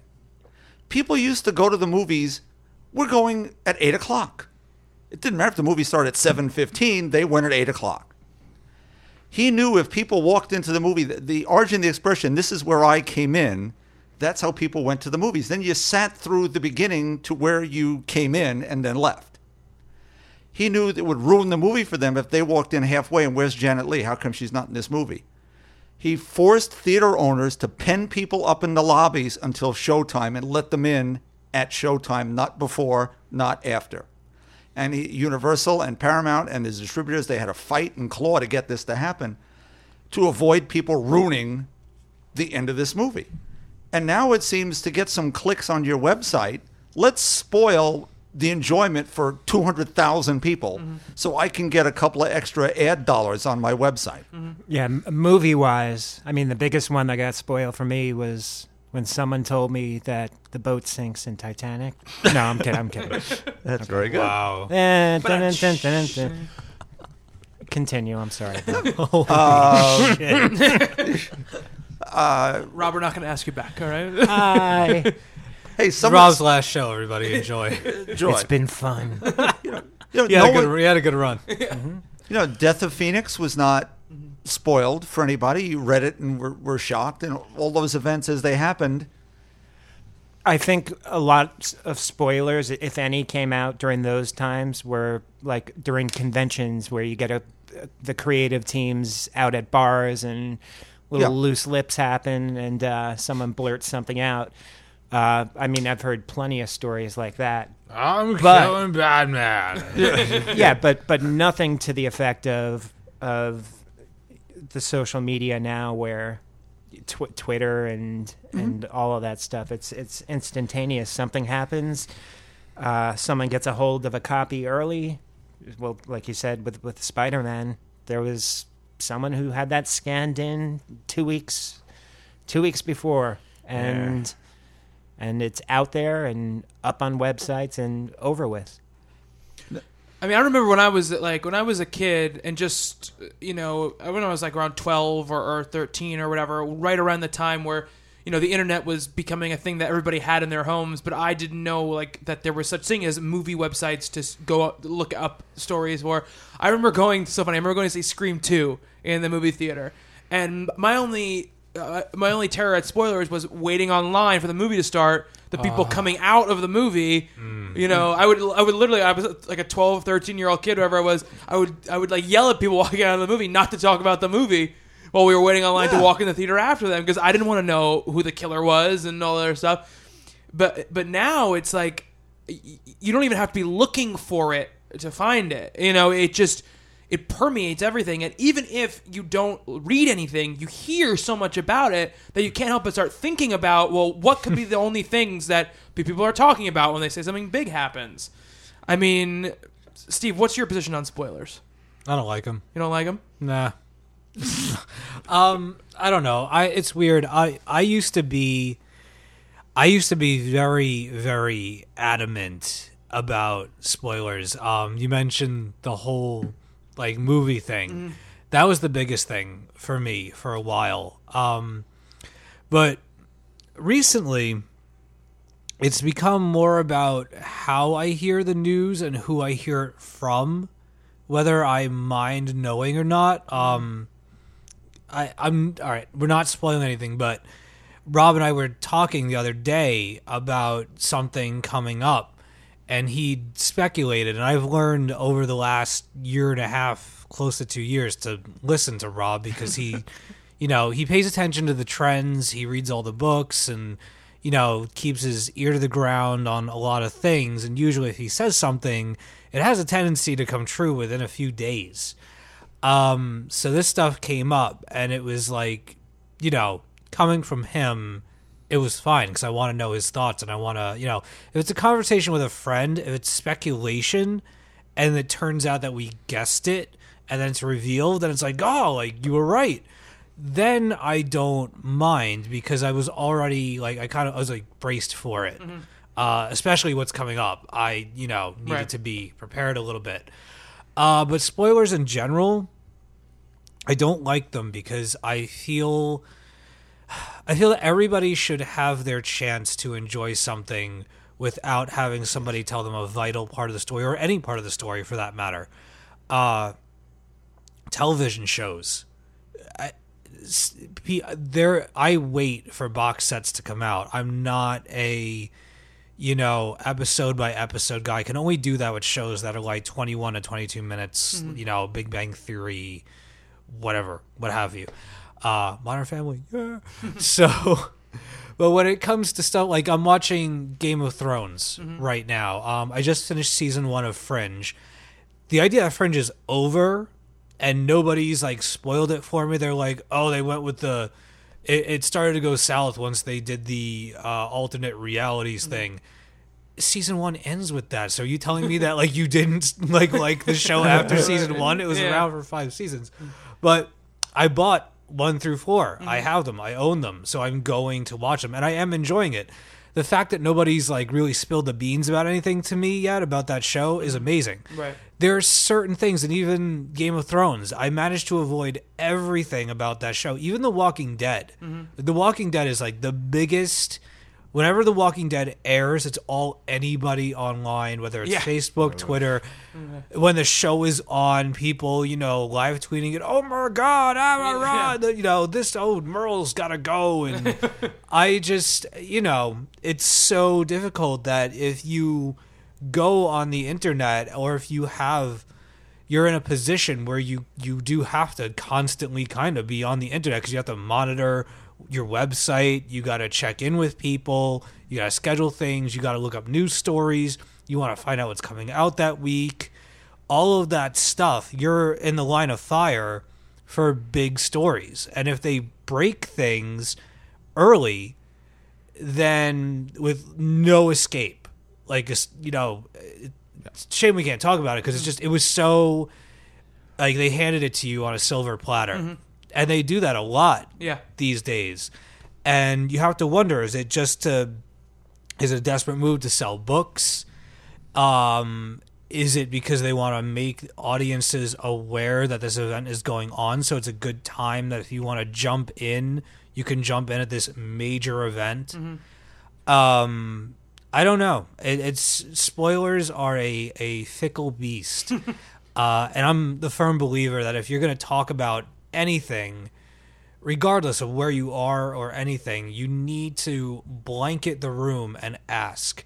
You know, we have people coming to the shop all the time on Wednesdays, and there's this one this one kid, uh, Star Wars kid, who just he didn't read Batman, you know, and he comes in, and we were just about to like launch this whole thing, and he's like. La, la, la, la. He puts his fingers in his ears, like la la la. la. We're like, what the, Yeah. dude? Like you're in the lion's den Yeah, you're walking a dangerous ground. if you're yeah, walking and you haven't like I, I can't promise you that nobody's gonna say anything by the time you leave here. And he Yeah. got his books quick that day. Yeah. Yeah. Well, to paint a little mental image, on Wednesdays, what happens? It's almost like a round table.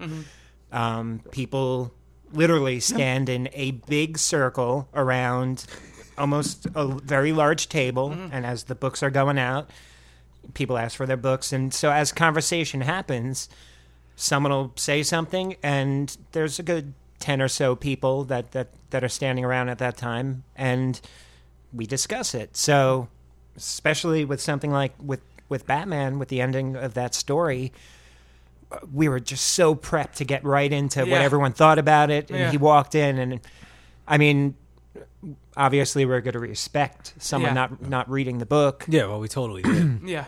but uh, yeah, and especially with, I mean, What's up? you were there the day the last issue of Avengers X Men came out. Uh, AVX 12, I guess that was. Yep. There is a customer who was in the store that day. Joe and- Palookas. Joe Palooka. so there, there's a good, a good ten or twelve people standing around. I'm unboxing the books, and the news story had broke that morning. Um, I mean, everyone kind of knows what happened. I'm not gonna. We're s- we're we're, called, we're months out of Avengers vs X Men, so you can. Okay, You can so talk about it. he's standing there. Be- before I even unpack the book, he blurts out, "Oh, I can't believe Professor X died." And my face just drooped. I turned around to him and I was like, "Are you serious?" And I, I was, I was angry. I don't get angry. The sea was angry that day, my friends. I was angry. I mean, people are investing a year into this book, mm. and and bam, you and just dumbass comes in. I was so pissed. and it, you know it's you know people who are kind of assholes about that thing and, and people who just kind of tweet about it or post about it or mention it you know you can't control what everybody does. Uh, my problem comes from a lot like of these news sites and blogs and stuff. They're only posting the story to get hits. It's not vital information. Like it's not news that everybody needs to know and no one's going to be worse off if they don't hear the, the spoiler at the end of batman inc. number 8 it's just this we've gotten to this culture where people a, either love to be ruined on things um, that they're not reading and then and also love to ruin things for people you know who are reading the Yeah. thing that they're not reading and they kind of get like a sick enjoyment out of it you know you know what i mean and I, I hate that. And the also thing too is, look, I mean, I've I've read the entire Morrison run over the last year. Some people have been reading this thing for like eight years, and they have to have eight years of time invested, not ruined, because the whole thing isn't gone. You still get you still have this great journey with a lot of great stories, but there's a big moment coming that you that, that he's been building to for many, many, many years, and you get it ruined by one sentence you happen to read on a blog maybe you've gone to a thousand times, or somebody tweets at you about it or, or something and it's just a shame and you can't protect it obviously but i, I don't understand the, the, the need. I understand if you want to know these things if you're if you're just like oh you have a like kind of a secondhand interest in, in storylines you're not reading. But i don't understand people who, who are reading something who want to read spoilers who want to share it with people. It doesn't make sense to me. I don't understand why you'd want to ruin a narrative experience for yourself. Well, I experienced sort of both. Uh, generally, now today I was in my bank, and the fellow I was I bank with was you know knows the show, and what are you going to talk about tonight, sort of thing, and oh, we're going to go down this road, and well, I've been reading some of that. Well, uh, there's a spoiler. Uh, you know, I'd like to know. I want to know what's going on. Uh, you're sure? You're you're really sure you want to hear this before? Yes, he did. So okay, well, fine. But you know, as, as you were saying, Rob, you have a customer in store I go to as well. Uh, you know, let let's talk about you know the Flash dying in the Crisis, and he'd he'd wander around the store. You want to know? I'll tell you. I'll tell you. I'll tell you the ending. You want to know? I'll tell you. No, no, Bill, I don't want you to tell me. And I, I'd end up leaving. Mm-hmm. And there were nearly fistfights over this guy's predilection. He'd go to every movie Friday morning, 10 o'clock in the morning, so he could come back into the store at 1 and spoil the ending to movies. Now, why? Because he gets some sort of pathological joy mm-hmm. out of doing this. I, I, I that, that, at, that at the corporate level, at website level, I do find it fascinating that all these things happen just before the books are going to come out, mm-hmm. Mm-hmm. so that it can make it to USA Today and the real press and get speculators running into the store. Oh, I want the issue where where Spider-Man dies, or I want the issue where Superman dies, and let's go running to the store and I can sell them for twenty five bucks tomorrow. Mm-hmm. And now it goes right on eBay or it goes to CGC and gets in a binder, whatever, you, uh, vault, whatever the hell you call them. and then these big events what happens is like the the thing with spider-man i I already knew what was coming but i was on a movie website and they wrote oh what is, what's marvel doing to spider-man? And it's the first line in a on a movie website about a comic book and that is like now you're just going past it. You're going like this is i think this is a safe area and now Yeah. i'm getting like things here that i don't i'm not looking for. I mean rob you're in an interesting position because I feel like the comic book industry is absolutely they have their head up their ass when it comes to this stuff because you get like um, solicits for books that are three months away that then spoil events that have not even happened yet in a, in a book. I mean, what do you think about that? Uh, I mean, just like you said, I'm I'm in a weird position because first off, I'm such a huge fan of all this stuff, so I do I want to read it all. And the other part of it is when I'm doing the orders, I kind of have to know what's going on Yes. with all these new books. Uh, so it's either you play the speculator game and be like, okay, that that's gonna be huge, order X amount more, or go searching around and see if there are any spoilers around. You know, something like this, uh, we get no heads up So it's not like three months ago, because what happens with comic book orders, if, if, if you guys don't know, you get previews, and that's what the stores do their orders out of. And you place an order, and three months, it's three months ahead of time, basically. So you're usually three or four issues a- ahead. Um, so they don't tell us back then, hey, you might want to order more of these because something's going to happen. so now what's going to happen tomorrow is books going to come out. All stores are going to be under ordered. There's no doubt about it. Things are going to go into second. Actually, it's probably in second print already because uh, since the news broke, there's probably been plenty of stores that have called in reorders. Uh, people aren't going to be able to find it. The regular readers of the book won't be able to get their hands on it because it's going to drive in all the street traffic of, of the people that want five copies. It's it's happened with the Spider-Man one. It happened with Captain America, with uh, with Human Torch. Just you know, uh, the Final Crisis with the whole Batman thing. Then that it it sucks. But uh, but yeah, I have to be in that position where you know sometimes I need to know to kind of gauge where where I'm going to be going with with the orders. Now, it strikes Um, me that preview has changed some over the years. When it, before it was strictly retailers, and there'd be one copy there basically, and you'd take a look through his, and he, it would help you with this, and there was more information then. But now that it's it's a consumer publication that uh, it's out there to be bought in a lot of stores, I think they're trying a little harder to pull back on some of the information, which then hurts you. If they have a big event this issue with a blank cover, uh, how do you order from that? Yeah, because honestly, that could just be their marketing saying like, "Oh, well, if we just blank out every letter in the in the article we're writing in the solicit, then maybe they'll know." Or it could just be total crap and like, "Oh, we did that on purpose. Now you ordered 60 copies more that that'll just sit on your shelf." Um and then the other part of it though is, you know, being in a store uh, I'm pretty much privy to customers' conversations as they're walking around shopping and stuff like that. So if I haven't read last week's books, let's say, uh, and there there are people walking around talking about, oh, hey, did you read this? This happened. You know, if it's only two guys in the store talking to each other, I'm not going to say, shut up, I didn't read it, and, and hold my ears. I'll let people walk around and talk. As long as they don't spoil it for someone else, I'm mm-hmm. fine. But I'm I'm not going to step in and, and be like, you know, do you mind? Uh, I'll do it with TV shows and movies, but yeah, but yeah. yeah. comics comics I'll I'll let their you know let them have their fun. Uh, they're in a comic book store. They're not ruin anyone else's enjoyment. I could take the lumps every now and then. Uh, I know. Actually, just last week, it's so funny. Before any of this stuff even happened, I was talking to uh, Ryan Carroll on Twitter, and we were talking about spoilers. And he had brought up uh, back when the Spider-Man One More Day was going on. Oh, sure.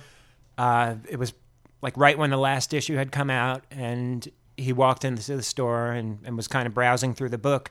There were two guys off to the side talking about the book, and then they turned and saw that he had it in his hand. He was going to be purchasing it, and they stopped their conversation, and they Very nice. waited for him to, you know, to leave, and and then they resumed what they were saying. So you know, peop- there are good people out there that have the correct etiquette. Like, what do you think the correct etiquette to all of this is? I mean, I, I think it, it's tough. Spo- sp- and the thing about this now is it's this weird world where we, we actually have to like come up with like statutes of limitations on what we can talk about and when. I mean, you know, look if if if I walk into a comic book shop and I haven't read a big book that came out the week before. If there are people that I, I know around, I'm going to ask them not to talk about it. But I'm not really going to ask people I don't know. And I talk about, I'll just go away as fast as possible if I hear them talking about something I don't want to hear about. Uh, I, I feel like you know with with stuff like something like The Walking Dead. You know, I- I feel like, especially now, the way our our kind of media consumption is, is structured, it's no longer look, it's Thursday night at eight o'clock. You're watching, or Thursday night at ten o'clock. You're watching ER. It's the only time you're ever going to be able to watch it unless you taped it or you know you happen to catch a rerun in the summer. You know, people don't watch things like that anymore. People decide when they want to watch things and how they want to watch things. You know, The, Walking Dead is on three times the night that, that it comes on to, to to allow for that. You know, uh, I- I don't feel like people don't have the right to talk about it, but if you're gonna if you're gonna like tweet the moment The Walking Dead ends and tweet a spoiler without saying, "Hey, I'm talking about The Walking Dead," you know, you at least have to give some quarter to the people who have maybe are maybe a couple minutes behind on their DVR. You'd think that. You know, I know it's not true because I've had good friends who I've screamed at about about this. Um, my friend BJ used to do Doctor Who cast. He He's spoiled, the worst, He spoiled dude, The Walking Dead two weeks in a row for me. The end of season two, there are two episodes in a row where major characters meet a demise, and he spoiled both of them. And I, wrote- wrote back, I was like, "What the fuck is wrong with you?" He's like, "You should have been watching it." I was like, "I am watching it. I'm ten minutes behind." Mm-hmm. You know, like, come on, man. You got to give it at least like a day, you know, to let people do it. And if you're going to talk about it, don't just write it. You don't just write blank died. That's all you write. I know? said I said something to him once, and he was like, "Oh, didn't Bobby tell you that I'm a spoiler boy?" yeah. and I'm like, "That's not that's not an excuse." He messed with me uh, before the Avengers came out, though. He's like, "Oh man, you're gonna love the Ant Man cameo at the end of Avengers."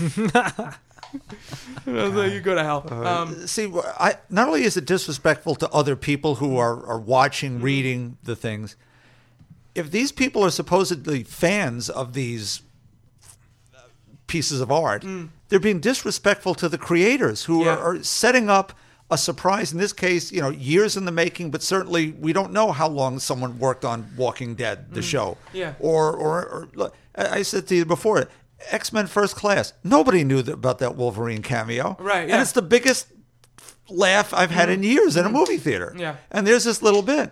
You're disrespecting the creator's intent to give you a moment or to give an audience a moment so that you can have that gotcha moment to your friends. Mm-hmm. Right. Crap. I mean, uh, our friend Hugh, Hugh Perry on Twitter actually wrote to us and said about spoilers. I despise them with a pure passion. Having a story spoiled before it's read before it's read makes paying for the book a waste. I also feel that it's disrespectful to the writers. It's not fair on them to have the impact of their work lessened or totally killed. No, Way I to go, totally you. agree with that. Amen. So now, what do you what do you think of this then? Uh, well, Shoot not them all. this. Um, so obviously, DC floated this out there. Right. There, there's no Yeah. doubt about it. Well, I'm- I'm sure it came from an interview with Morrison. That that It was on. It was inside of uh, USA Today. yeah, or a New York, New York Post, Post. New York, New York Post. Post, that's Yeah. Uh huh. Now, do you think it's something that DC was like, look, you have to sit down and do this interview, or because I, Who knows? I mean, who knows? I'm sure they want the book to sell, and I'm sure they they want it to be something, but I, I don't I don't know. Mm-hmm. I don't. Know. I'm cynical. I say yes. Well, no, It's I, on I'm purpose sure. to- it's I'm on sure purpose that to DC sell wanted books. to happen. Oh, I'm just not- definitely. I just don't know if Morrison is the type of guy who would be like, "Oh, yeah, okay," or whatever. well, that's what I'm saying. you know? Do you think it's something that he he wanted, or I don't know. I also don't know if, if you if they have any way to push him around. Like, what does he have to lose? Mm-hmm. You know, he he he doesn't really care. You know, he's done with this in, in, in a couple of months, and then you know he's got a couple like w- miniseries coming out. But you know, he can write his own ticket wherever Mm-hmm. he wants to go. So So actually, so on either side, it could work. It- Yeah. it could be, don't say anything. Yeah, it's the hell with Exactly, you. I am going to say not something. sure. Or the sure. other way around. could- Yeah. uh, no, you Yeah. can't make me do it if I don't want to. yeah, so I, I have no idea. You know how it runs like that, but And like you said, Bob, uh, it being disrespectful to for, to the creators, you could definitely see, especially with Slott and the Spider-Man thing, and with Snyder and the leak of Batman 17 two or three days before it came out, that they were they were sad. yeah, You know, they Yeah. they they were like, look, it's not supposed to happen like this. Uh, please just keep quiet about it. And you know, it gets out there, people are talking about it, and those are the people that sat and and either downloaded it or or read it early, and and yeah, they're they're kind of just wrecking the enjoyment for for all these people. Uh, And it's so unavoidable because you don't even know there's going to be a surprise. So you don't know Right. not to go on the internet for- Exactly. for, the week before some random book is coming out. Yeah, I know. Mm-hmm. I, I remember. I remember um, when Lost was wrapping up. Like Carlton Cuse and Damon Lindelof were livid about like a- a- every episode was getting spoiled before it came out, and they were just like screaming, you know, at the heavens about it because you know they're like, "Don't please do not ruin this for other people." There are people who want to want to experience it, you know, and it's not meant to be experienced in a in a sentence in, in, in on a blog. You know, it's meant to be experienced watching it and and taking it in. Can you imagine Twitter then? Yeah, Because Twitter wasn't around then. No, right? it just was starting out. I think when it was ending. Oh my god, I would have had such a headache trying Yeah. to deal with. I would have just blackout. And we got we got into blackout mode. well, Sunday nights. Well, I mean this this week it was the Oscars and Mm. then Walking Dead. Um, I I won't go on Twitter until Yeah. like seriously until I watch The Walking Dead. I won't. Yeah, Um, there are there are certain shows that I'll absolutely do that with. Mm.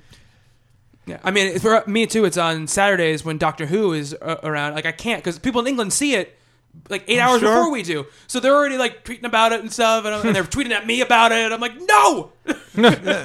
As- and especially with Doctor Who, there are so many people that even way before the episode, like as it's being filmed or Yeah. casted, Yeah. that they're just digging for the smallest little thing to to be the first one out there. Like, oh look, this is the new companion. Yeah. It's like, okay, well that Yeah. screws up everything with the introduction of her. Or Yeah. There are people that really get off on it. Yeah. There are. They really Yeah. do. Like they they seek these things out just to be able to put it out there, Mm-hmm. and uh, they get some kind of satisfaction over ruining things Mm-hmm. for people. It's really sad. Yeah, I mean, look, I don't mind if you spoil a company's marketing plan for something by, you know, you know, scooping them on a casting announcement or on a, who's going to direct something or who a new writing team is going to be or even a couple images from a book that maybe leak out. You know, as long as they're not major plot points, that stuff is all fine. That stuff is just, you know, it's fun. It's it's and it's tantalizing. But this stuff is just, and again, like it's important in the sphere that we're talking about. In the sc- scheme of life, it's not important, but in this area, when you devote your time and money to something, it, it gets it gets really bothersome when things are ripped away from you and you're not even looking for them. Well, it also creates a. I mean, an, uh, with me anyway, it creates an unease in Yeah. the company itself that you you know you you wonder. I mean, everybody knows that Marvel. I mean, I know DC is like some of their bigger titles. They're really selling, and they have a lot of you know put, uh, books towards the top of the charts. But Marvel is just killing it and dominating right now with uh, Marvel now, and it just this whole thing that just came about really felt cheap to me. Kind of like a. I mean, I'm, I'm not saying any of this happened, but just for me personally, it was like we need to sell some books. We need to turn people onto this before it's over and make sure that we recoup and that we get what we put into this. Because even with the big name, maybe not too many people, there's too many titles. So we need to get people to buy this one real quick before it's gone, before, you know, all these, this eight year work it, we can stop milking the cow, so to speak. So we're going to drop this hmm. bomb early and just early enough that anybody that was possibly like thinking of jumping off. I have a friend who is actually looking to jump off of the title, and this was going to be the the month where he severed his tie to it, and he was just going to wait. And then I didn't tell him what it was, but I said something was going on. And now he's right back in there and mm-hmm. he's in until the end because he knows it's ending soon. He's like, mm-hmm. well, now I'll just do the rest of the run. I said, well, there you go. Mission mm-hmm. accomplished.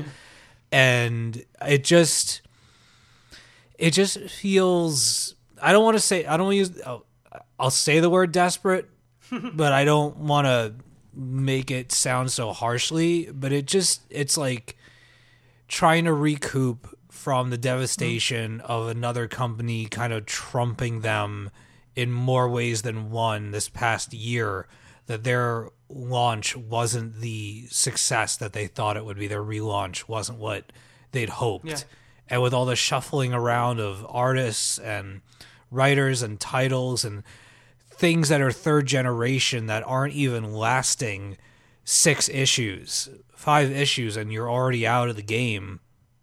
You know, these flagship things come along, and they're the ones that put it out there. It just, it really, and like what Rob said, that there's not enough books. So not only are you creating a situation where people aren't going to be able to get their hands on it, but now you're tapping into the whole eBay market with books going off the shelves and going for exorbitant amounts of money. Um, you're talking about like more printings, and it just it creates a scarcity in in the issue or the event or whatever it is. And if you miss it, you miss it, and it sucks.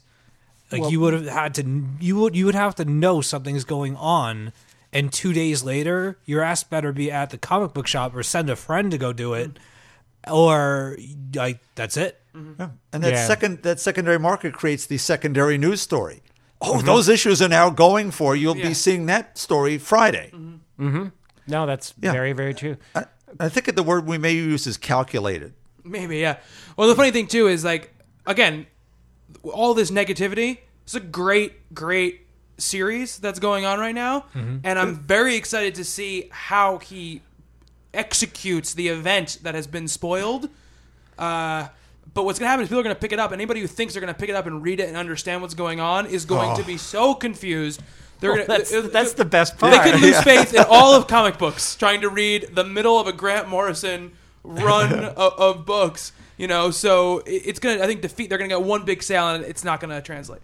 that's the best part about it is that it is a Morrison book. Yeah. Because the last DC story like that was during Final Crisis with uh, with the whole Batman getting disintegrated. Yeah. That broke in the news the day before.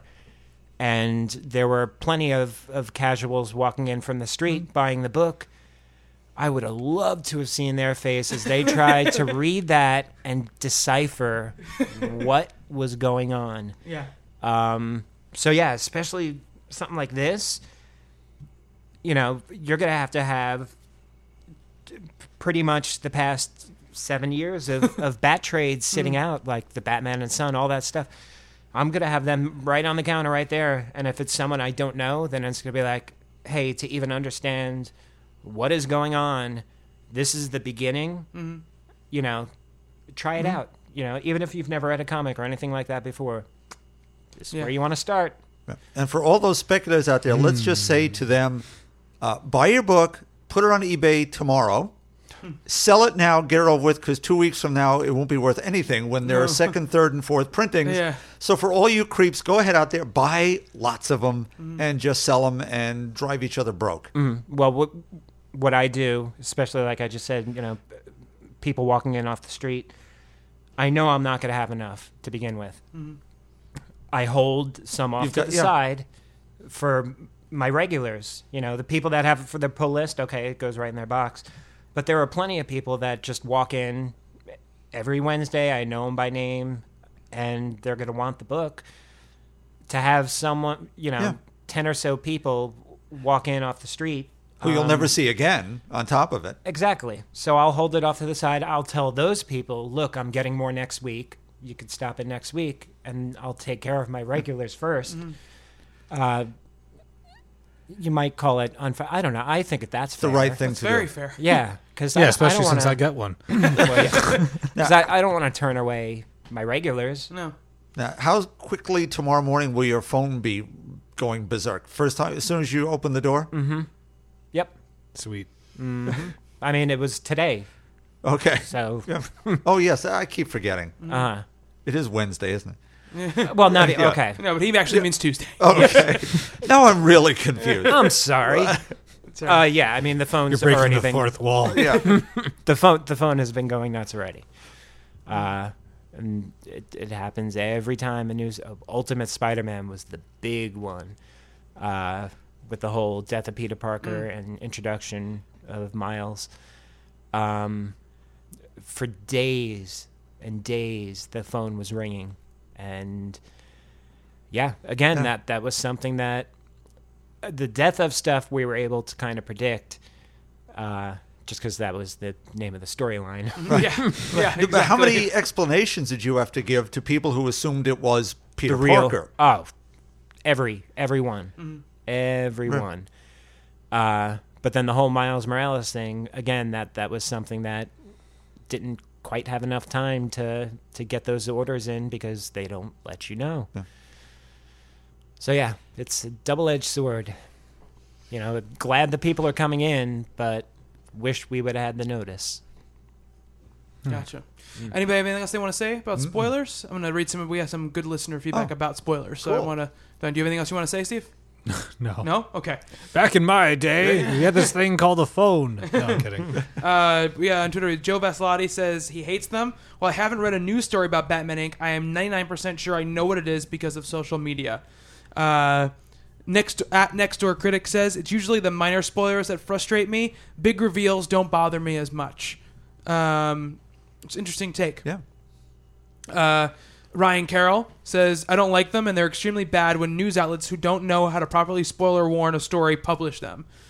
Uh, Nate underscore A underscore Thomas says, Depends. Spoilers before content is published enrages me, but having something spoiled weeks or month weeks or months after the fact doesn't bother him. Um, our friend uh, Lauren Collis, Collings says, I don't mind them. Out of respect of others, I choose not to spoil. However, not being able to talk openly about an arc after after months or years after is silly. It's out. It's established.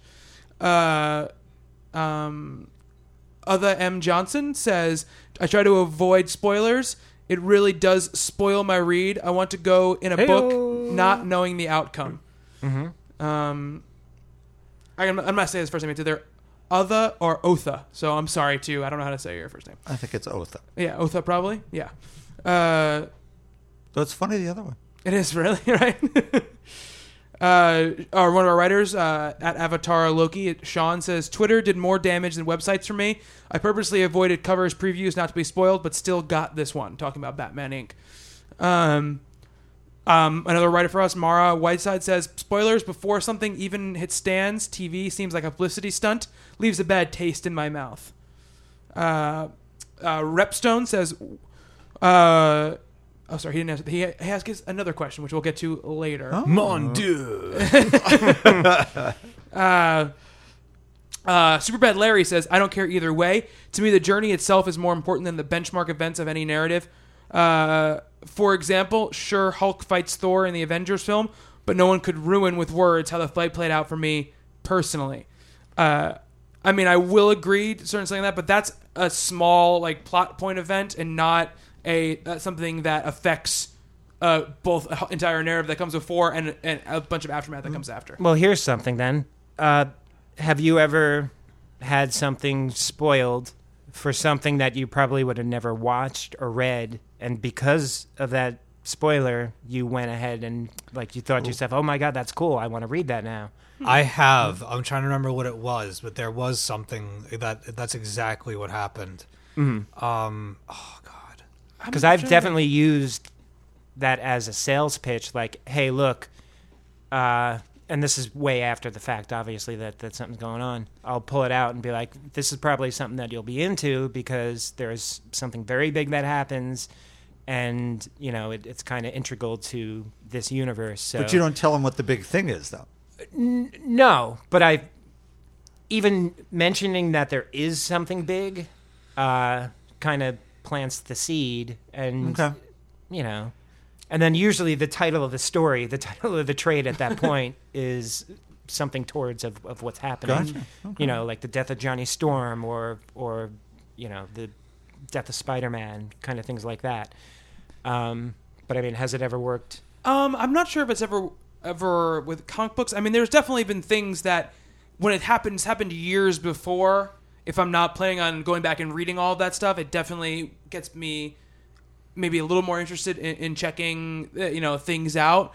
Uh, and it's probably happened uh, in other media before, but generally, no. I, I try to be on the ground floor of as many of like the big things as possible, so I don't ever have to run in to that. There's definitely people tell me like plot points about something, maybe not a major spoiler, but plot points that get me excited about reading. Like I think I've mentioned that uh, when I wasn't reading comics, you know, the idea of Civil War, what it was, got me really excited to check out check it out. I thought that was a really really cool thing, you know. And somebody told me that uh, again, this is years old that Spider-Man reveals like who he really is, and I was like, oh my god, that's crazy. And that made me want to read it. Okay, so you know, yeah, that- but that's to a me perfect that's point. right? Yeah. But that is like that's a that's something in the midst of a much larger story, and it's not really the linchpin of an entire uh, um, narrative. Mm-hmm. they pressed release that though. I'm sure they did. Oh my god! Yeah. that that was another huge thing. People coming in off the street.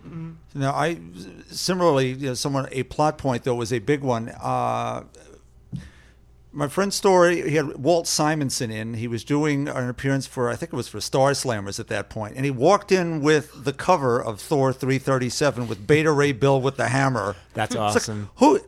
Walt, who's the guy with the with the horse face, and what's going on? He went, well, it's going to be the new story, but shh, don't tell anybody. But you're going to want to read this. And I said to him, but what about whosoever holds this hammer? He went, ah, you got it already, huh? oh, okay, I got it. Fine, great. Shh. You know, stum and move on. That kind of happened to Steve and I at New York Comic Con. We were at the retailer breakfast. Oh, yes. And we went up. Dan Slott gave a speech, and he went to go get his jacket and was about to go up the escalator. And I had wanted to meet him, and uh, I was And being a ba- who- I was who being a po- baby. Who poked you? Yeah. So St- Steve and I walked up to him, and and we were talking to him, and he was giving us big, big things then. Yeah. Well, Uh, he, he pulled out his cell phone. He was showing us the notes. Yep.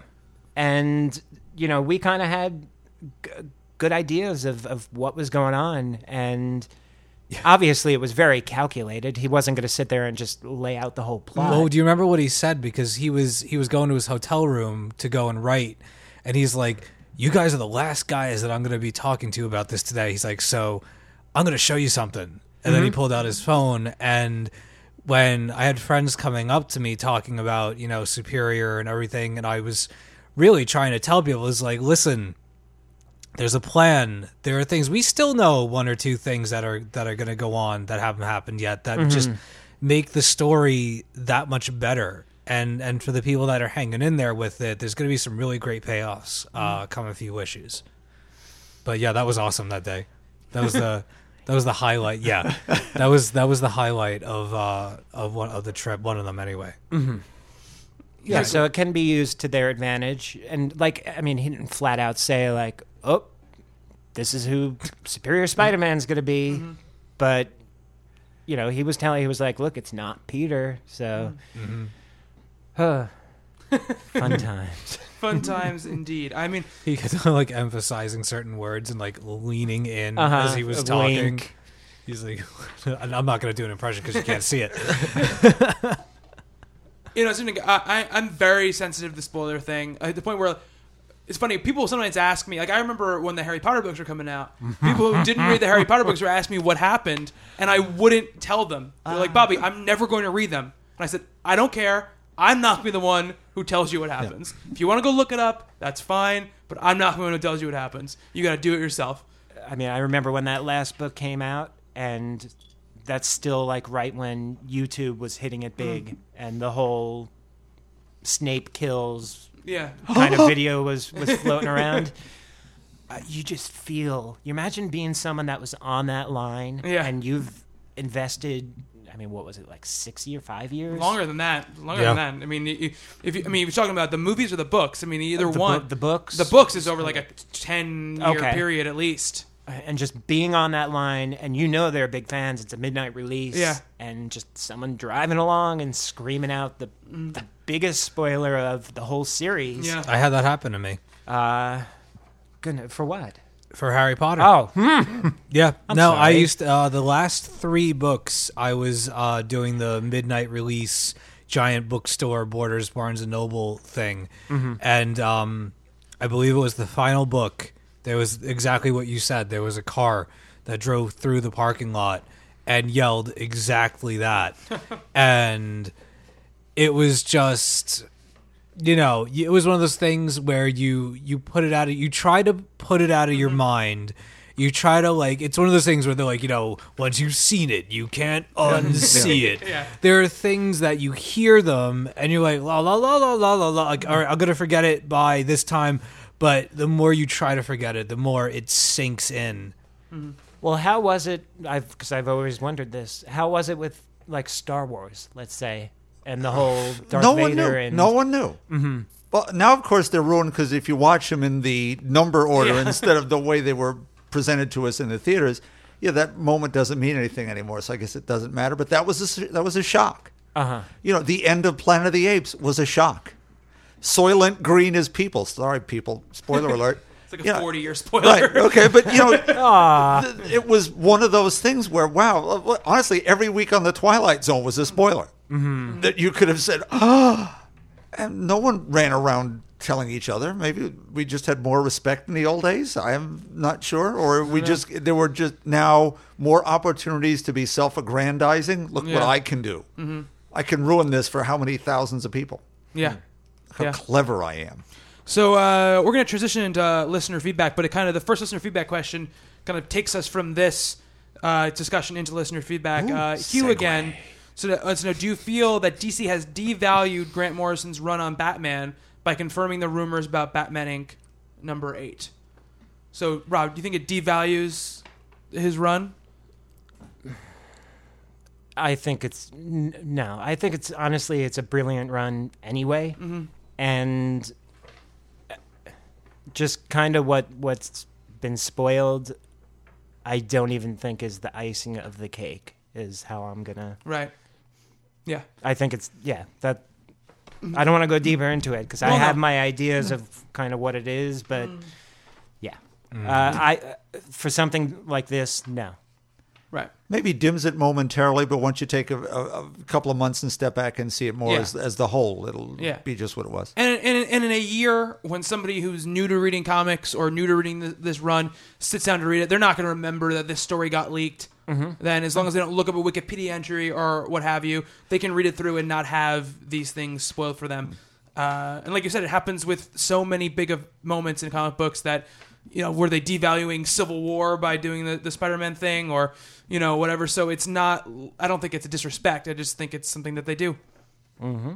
Steve, do you have any other opinions about it? Just noticing that it happens with comics a lot more than anything else. It does. Maybe it's just because we're so we're so close to all this stuff, but I'm trying to think like movies. Movies don't. I mean, for me anyway, I've been so out of the loop with movie watching. My movie watching record for this past year is pathetic compared to what it was previous years. Yeah.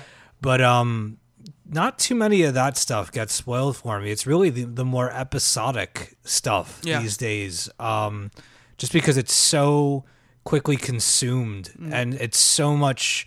It takes so much less of an effort to throw it out there. I mean, you could tweet something, and all, like you said, all it takes is a sentence. Yeah. and you can you can, you know, unravel everything with you know 140 characters, let's say.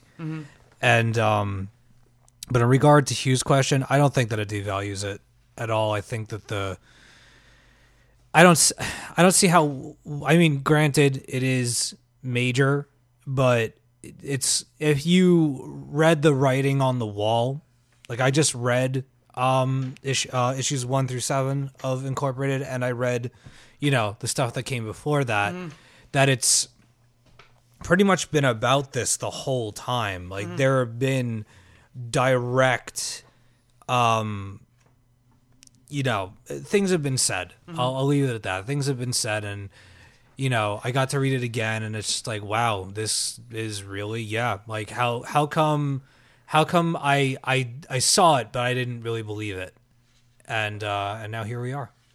I, I think the interesting thing with the, mo- uh, you know, I think plenty of people will spoil movies and TV shows. The difference is the companies that put out the movies and TV shows don't go out of their way to spoil it. Also, No, it's the fans. you know, like you know, like the, the producer of The Walking Dead are never going to release. This is what happens on tomorrow's Walking Dead. You know, because it's the opposite. Less people would be likely to watch a TV show if they knew it was going to happen. Yeah, I'm not investing that hour. You know, uh, but with a comic book, it's almost opposite. You get all the looky loos come in to buy the books if they know what, what's going to happen. And I mean, when it's a spoiler, you know, at least let it stick. Because let let's say with uh, with the whole Green Lantern thing, uh, Alan Scott being gay, blah blah. blah. He's in a relationship, and then the next issue, uh, his his boyfriend dies, and it's like, okay, Yeah, and Alan carried on as if nothing had happened. Uh huh. So now, if all this this Batman Inc. stuff floated out there, and by by the end of his run, if it's like just a a red It's a what if story. Yeah, what if I, Yeah. then then how does you know then how does it make people feel? By the way, do we have any little kids uh, listening? Do we know? Because I'd like to talk about the Easter Bunny and Santa Claus. Um, I'm just mean. I'm sorry. so no, but I don't think it devalues his run. Uh, this is from uh, It's a sled. yeah, This is from James Stewart. Uh, he uh, has another another uh, Batman question. Do you think Batman and such, like other comic book characters, will be around hundred years from now? How will they survive in a futuristic cultural construct? That's my next door neighbor. Uh, I personally think, I think certain characters, whether those companies are around anymore or not, much like other literary characters and other characters of folklore and mythology, I think there's too much now. You know, in in a hundred years, uh, people's kids who, uh, you know, people will have fathers who were obsessed with Batman who are still alive. There's no way that it won't it won't still you know be around. So I don't see it going away. No, in the sense of Tarzan and Sherlock Holmes, Yeah, Dracula, exactly. those characters have lasted and lasted. Other characters that were popular then, my dad read uh, dime novels about a detective named Nick Carter. Who cares? Right. Long gone. Doc Savage is hanging on by a thread. Some of us know who wrote the, read the old paperbacks, but some things disappear. Superman, Batman, Spider Man is in that category at this point. Yeah. Perhaps because of the movies Iron Man and Captain America hmm. have moved to that level. I'm kind of worried about things like Wonder Woman, Right. where they're popular but not as, and we think of them as big. Some will let, some will disappear. Batman, Superman, never. No, and I think just because of the imagery, like logo wise, Yeah. they're plastered everywhere, and you know, tattooed and just on buildings, and uh, I think that that'll help it a heap because people will be like, "Oh, that's that's Superman." Steve, what do you think? Uh, what do I think? What do I think? I think that uh, I, I agree with Bob that they'll, you know, obviously, I don't think Batman or Superman are going anywhere. It'll be interesting. I mean, a hundred years from now, who knows if any of us are going to be around a hundred years from now? Um, I don't think any of us are going to be around 100 well, years. no, well, maybe maybe me, but um, no. I'm just as far as the culture goes. I mean, the the. ah, No, I'm not. I'm, I'm going to go into a rant. I'm not going to go on a rant. Go for it. No, uh, believe me, you do not want me. I don't even want me going there. Uh, I think that Batman and people like Superman, they're too symbolic of our culture as a whole, especially American culture, that um, certain characters are are now universal symbols. Something like Superman, everybody knows the emblem, the S. Everybody knows the bat symbol. They're just they're it's iconic imagery that you could slap it on anything and call it Batman. You know, Batman might change, but Batman's always been changing. There are mechanized Batmans for Christ's sake. There's you know, the Batman Incorporated where there's stand-ins for Batman, there's Wingman, there's you know, uh I don't know. There's a whole bunch of whole bunch of bat the people. Knight. the what? The night. Yeah, the, Hood. night, uh, Batwing, Batgirl, um, new characters that might be coming into the fold. I mean, that would be nice if we saw. You know, I think we're starting to see the birth of a couple of new characters, which would be really cool. But um, as far as them surviving, yeah, I think it'll be different. I think it'll be interesting. It'd be interesting just even 20 years from now, um, seeing where everybody goes and what they're up to and how they've had to adapt for the times and for new generations and everything like that. There's no real marker for that kind of stuff because people get into comics at such different ages and such different different reasons as to why either somebody put a book in your hand or a movie came out that you really liked and now you you want to see other adventures with that character. There's so many more outlets and things to get people reading comics. Right. Um, so do I think that they'll endure? Yeah, but I mean, as for Wonder Woman, who knows? I think the ones that they've successfully done things with, I think that you'll you'll find that they'll be around. I think that if they concentrate enough, that they could have more of those. But they gotta put the right people on these projects. The fact that they don't have I don't want to talk it to death, but the fact they don't have something for Wonder Woman yet blows my mind.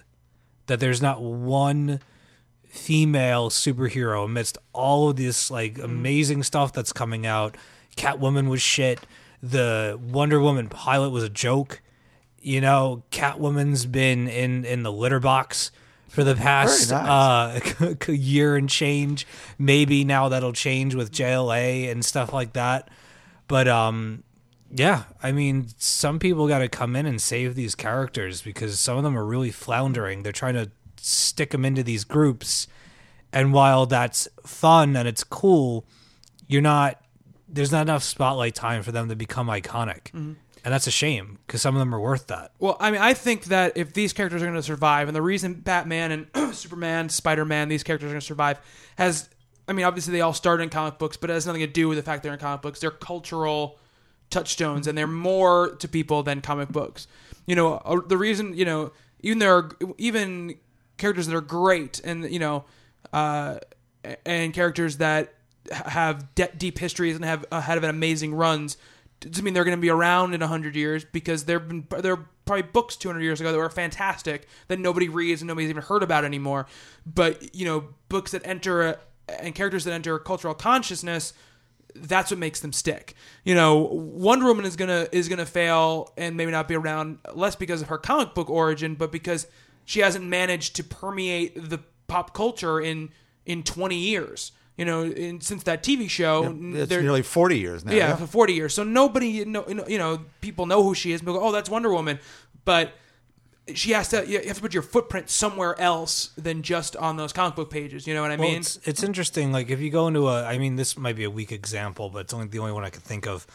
You go into, uh, we have a store here in our malls uh, called Spencer's, Mm-hmm. and you go into Spencer's, and they're now selling a lot of comic book related stuff. Right. But it's not stuff you'd find on the shelf at like Target or anything. It's like you know.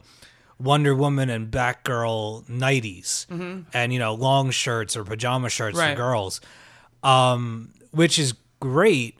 But my question is, you know, who who are you marketing it to that's actually a fan of that character? Like you're just working off of, like you said, stuff that happened 20 years ago. Like you mm-hmm. know who Wonder Woman is, but you tell me you bought that for somebody. What is she up to lately? I guarantee you that like 80% of them would have no idea. Right. I mean, for me, you know, the, the way I kind of judge this is if I were to go up to somebody who had never read a comic, seen any of the movies, seen any of the TV shows, if I said, Do you know who Batman is? They'd be able to tell you he wears a cape and he wears a mask. His parents were killed. Has a cave. Yeah. Yeah. he has a cave. He has a car, and he somebody has a, a, a little boy sidekick named Robin. They could tell you that without having ever seen anything Batman. You know, it's mm-hmm. it's like people. It's like Mickey Mouse or Bart Simpson or Mario. You know, like these these things transcend people ever even looking at the thing that they come from. And I think those are the characters that survive. I think that Wonder Woman has that could do that, but you have to have something else for her to go. Look, how many iterations of Sherlock Holmes have there been? Yeah. And how many people actually have read the I've never read a 56 single book. novels or the 56 shorts and the Yeah. four novels? Tarzan. Right. Mm. Everyone knows Tarzan. How many people have read a Tarzan, Right. Mm. Edgar Rice Burroughs book? Very few of us. Yeah.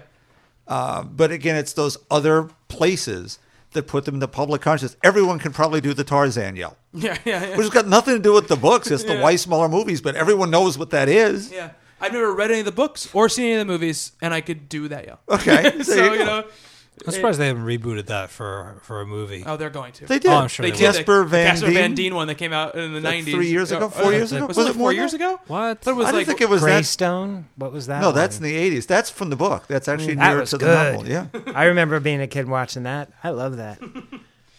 I still liked uh, Prince of Thieves, Kevin Costner's Robin Hood. Oh, uh, Really? I liked it a lot. I thought it was good back in the day. there's one Robin Hood, Errol Flynn. I think the fox from the Disney one is pretty good. That's my that's my Robin Hood And the, in and my the brain. Mel Brooks one. Oh yeah, yeah. Oh, Men in Tights. Men in T- yeah. Um, all right, love so uh, We got a question uh, from Sean. I'm not really. I don't think me or Steve might be able to answer this question because we haven't don't have enough history with comic books yet. But Pish uh, best C list, C list or below villain due for a comeback makeover for either of the big two. I've said this a couple of months ago, but the Beyonder. Oh, I hope not. Yeah. Well, with, the, the, with the shoulder pads. The Beyonder is this kind of like transcendent being who who pretty much knows all and uh and he wears this big white like disco suit with shoulder pads and Picture, picture Joan Collins in Dynasty for those of us old enough to remember. uh-huh like he was the one that went and collected everyone for, the Secret Wars. Secret Wars. Oh, Uh, like where Gotcha. Spidey got his black costume Gotcha. and yeah, so he collected all those he was on the Spidey animated series. Okay. Yeah. And then for then he came back and visited the Earth. What what is Earth like? yeah. And he'd come and show up and be a woman or black or all sorts of crazy stuff. And I could, yeah, I could definitely see him popping around. It's like Saturday Night Fever with a trench coat. exactly, and superpowers, omnipotent superpowers. For me, I think it's coming already. I think we're going to see the Mole Man play a big part in Future mm-hmm. Foundation or mm-hmm. FF, whatever you want to call this new one. Comes out Good- today. Right. Well, we've seen the little mole kids hand him some stuff. Oh boy. yes, yes, yes. So I'm looking, looking forward to see him do some wreckage. That'll be cool. Definitely, definitely. Oh, was that a Beyonder picture? Yeah, Yeah. man. Uh, He's looking at the styling. pictures. Very, very cool. Um, all right, so this is from Josh. He- As uh, this past week was a huge week for comics, so I came up with several questions to help someone with smaller pockets narrow down their choice for this week. Uh, so this is this past week we just we just went through. Uh, this is he calls it the lightning round. All right, so DC New Fifty Two, Justice League of America's Vibe number one, or Marvel Now Nova number one. Rob Nova. Nova. Nova. Nova, uh, Justice League of America number one, or Justice League number seventeen. Well, it depends if you read Justice No, League it no 16. depends. Lightning round, Rob. You got to pick one. Number one. Okay, so you're cutting number one or picking number one. No, picking number Okay. one. Number one. Number one. I also say number one. Uh, I haven't. I didn't read either of these, so I, I can't do this. Nightwing number seventeen or Red Hood and the Outlaws number seventeen. Red Hood and the Outlaws. Red Hood. No opinion. I have no opinion. Something big happened in Red Hood, right? You sh- Yeah. you showed me. Um, My Little Pony micro series number one, Twilight Sparkle, or Happy number four. Oh, happy number four. I'm gonna say My Little Pony. My Little Pony. Tom Zaller, come on. I, but I love that it's, it's Twilight Sparkle versus Grant Morrison's Happy. Uh, Maybe you just saw the title Because and thought it was Happy's- happy. Happy's got the little pony. little Yeah, you horse. get it. Happy's little horse, but it's, uh, it's the, They the both most have horses. bizarre combination. Uh, Captain America number four or Captain Marvel number ten. Captain Marvel. Captain Marvel. Captain Marvel. All right. Support. Uh, here's a Daredevil number twenty-three or the Indestructible Hulk number four. That's a tough one for Mark Waid fans. yeah, yeah, uh, Daredevil. yeah. Daredevil. Daredevil, Daredevil. Daredevil, absolutely. And Thor: God of Thunder number 5 Mm-hmm. or Sword of Sorcery number five. Thor. Thor, Thor. We didn't get to it in books of the week. Thor kicked ass this past week. That book was awesome. Thor all the way. Nice. I And, think it's uh, a nice way to look at how you pare your list down. Yeah, Make it's individual decisions. Yeah. Uh, Josh also said uh, at Mr. Bob Reyer's Shit, I want more of these. At Bob, Mr. Bob Reyer's insistence, I checked out a couple of Captain Marvel back issues Yes. to see if I could get into it, as it's not something I was drawn to, and I picked up reading comics again. I have to say that I was shocked by the art inside and thoroughly enjoyed the book as a whole. I'm so glad you all championed the book so hard. Hopefully, I'm not the only convert, and the book will live on. Keep up the great work. Welcome to the There you go, Corps. Bob. Yeah, So see, thank you I very have much, impact Josh. after all. And this is another one actually. This is uh, this is along the same lines. This is from Mike. Uh, well, I have to say I've been listening to your podcast for quite a while now, and I have to agree with with what Stephanie has said a couple times. You guys, mainly Bob and Steve, have talked about the Fantastic Four and FF runs by Hickman quite a lot. Come to think of it, I'm not sure there is a show that I can recall it not coming up. That's right. It's always Fantastic Four this, FF that, and on and on and on. What I don't understand is why it took me so long took it took so long to sink in. Check it out. I went to my local library and checked out every each and every volume I could find. It has to be the best, the best anything I have read in ages. Yeah. I grew up on the Fantastic Four. It was my favorite when I was a kid. Well, one of them. I still have a bunch of the old issues. I guess what I have to say is sincerely, thank you. Reading that has brought back the magic and the excitement of reading comics again. Thank you so much and keep up the good work. I'm getting tears. Mike J Yes. from Colorado. Yay. Thank you very much. Best email ever. So thank you very much, Mike, and thank you very much everybody else who wrote in. We have a few more questions we're not going to get to tonight, but we'll definitely keep them in the pile and uh, and get it to them a- another day. Um, so while I bring up, while I Two bring up, feathers in your cap, Bob. I Yeah. know. Now, Well, if we can only get Stephanie to read them, we'll be. And awesome that the library had them too. Good Yeah. job, whoever requested them or the librarians that were. I'm telling you, when I Good went on back librarian. and I read Hickman's run, f- like from the beginning after jumping on at 600, it was the single most satisfying thing that I'd ever done comic wise as far as reading. It was such a thrill to see all of that stuff come together. It was great. B- Bobby's about to do that with uh, with Grant Morrison's X Men. I am about to do that. Yeah, he just I- got the first little chunk. I did. I just did it with Morrison's Batman. I'm gonna do it as X Men. Uh, what I think is interesting, uh, and you know, I, we do talk about a lot of the same books a lot, and th- there are reasons for that. And I just want to say, obviously, one, they're great books, and we want to talk about them, let people know they're great books. B, much like we talked about with Daredevil earlier, you know, so a lot of people have been listening every episode we've done, all 70 plus episodes, including the interviews that we've done. But some people, this is the first time they're ever going to listen to the show. And if we don't talk about these books that we love when they come out, those new people are never going to hear that these books came out. Oh, I like that. And the, the same thing, you know, wh- what Mike said is he heard us talking about it for months and months and months, and it took all of that time for him to pick up the books. Take the leap. There are times when we when you love something, and especially in this age age when there's so much stuff to read and so much stuff to look at, you have to evangelize things because if you don't, people just see it as okay, it was good, but I don't need to read it. So uh, those are the reasons why we constantly talk about it. And honestly, I, I think in this medium, things change every every month, even when it's the same title. So I think it's important to talk about these things over and over again. But the main reason is because I think every podcast is probably somebody's first podcast, and I want them to hear about these great books that are out there. Yeah, I mean, we Amen. get you know we get new listeners every week. Yeah. And people asking. I mean, we get a lot of the same questions. Mm-hmm. Sometimes people still don't know what we do outside of the podcast. We Yeah. Mm-hmm. get that every now and again. And you know, it's just it's good to you know for people that listen every week. I can understand where you're like, oh, here it goes again. But in certain instances, there's you know there's a very good reason Yeah. as to why mm-hmm. we're championing these mm-hmm. books, especially you know Bob and I with the Fantastic Four and FF stuff.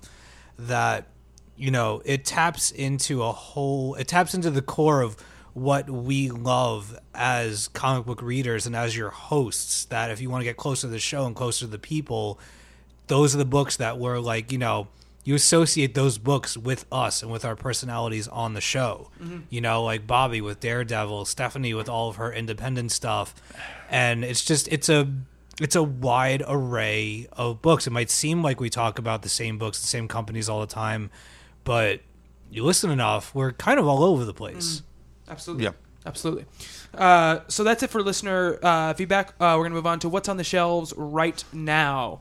Uh, from Boom Studios, we have Deathmatch number three. We have Freelancers number four, Peanuts number six, and Steed and Mrs. Peel number five. It's just me. I think we sell eight copies probably on Earth, and I get one of them. Uh, from Dark Horse, uh, we have Amala's Blade number zero. We have Angel and Faith number nineteen. We have Answer number two of four. Uh, we have Criminal Macabre Final Night, the Thirty Days of Night crossover number three of four. yeah Massive number nine. Star Wars Agent of the Empire Hard Targets number five. And Star Wars Dawn of the Jedi The Prisoner of Bogan number three of five. Uh, from DC Comics, we have All Star Western number 17. We have Aquaman number 17. Uh, Batman Incorporated number 8. We have Batman The Dark Knight number 17. Before Watchmen Dr. Manhattan number 4 of 4. We have Flash number 17. Fury of Firestorm The Nuclear Men number 17. I Vampire number 17. Injustice Gods Among Us number 2. Joe Kubert Presents number 5 of 6. Justice League Dark number 17, Red Lanterns number 17, Savage Hawkman number 17, Talon number 5, Teen Titans number 17, and Unwritten number 46. Uh, from Dynamite, we have Army of Darkness number 11, Garth Ennis's Jennifer Blood number 23, Lone Ranger number 13, Masks number 4, Peter Cannon Thunderbolt number 6, uh, Vampirella Noob.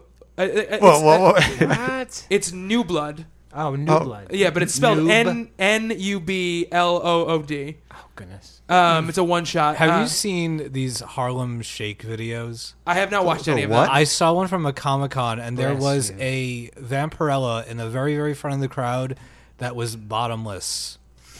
My goodness. Yeah. All right. Uh, I'm Warlords not of even going to ask. Yeah. Warlord of Mars Dejah Thoris number 22, Warlords of Mars number 23. Uh, from IDW, we have Doctor Who number 6, Doctor Who Prisoners of Time number 2 of 12, Haunted Horror number 3, Rocketeer Hollywood Horror number Yes. 1, Star Trek The Next Generation Hive number 4, Teenage Mutant Ninja Turtles Secret History of the Foot Clan number 3 of 4, Transformers More than meets the eye. Nope. Oh. Robots in Disguise, Rats. number 14. Uh, from Image Comics, we've got uh, Artifacts, number 25. We have Carbon Grey, Volume 2, number 3. Comeback, number 4 of 5. Five Weapons, number 1 of 5. Yay. Hack Slash, number 24. Uh, Legend of Luther Strode, number 3 of 6. Yes. MacGyver, Fugitive Gauntlet, number 5 of 5. Uh, Prophet, number 34. Uh, Uncanny Skull Kickers, number 1. And Witch Doctor, Mal Practice, number 4 of 6. uh, from Marvel Comics, we've got Astonishing X Men, number 59. We've got Avengers Arena, number 5. We've got Avenging Spider Man, number 17. Yes. We've got Castle, A Calm Before the Storm, number three of five. We have Deadpool, Killustrated, number two of four. FF, number four. Gambit, number nine. Guardians of the Galaxy, number 0.1. We have Hawkeye, number eight. Yeah. Journey into Mystery, number 649. Um, uh, Punisher Warzone, number five of five. We have Thunderbolts, number five. Ultimate Comics X Men, number 23.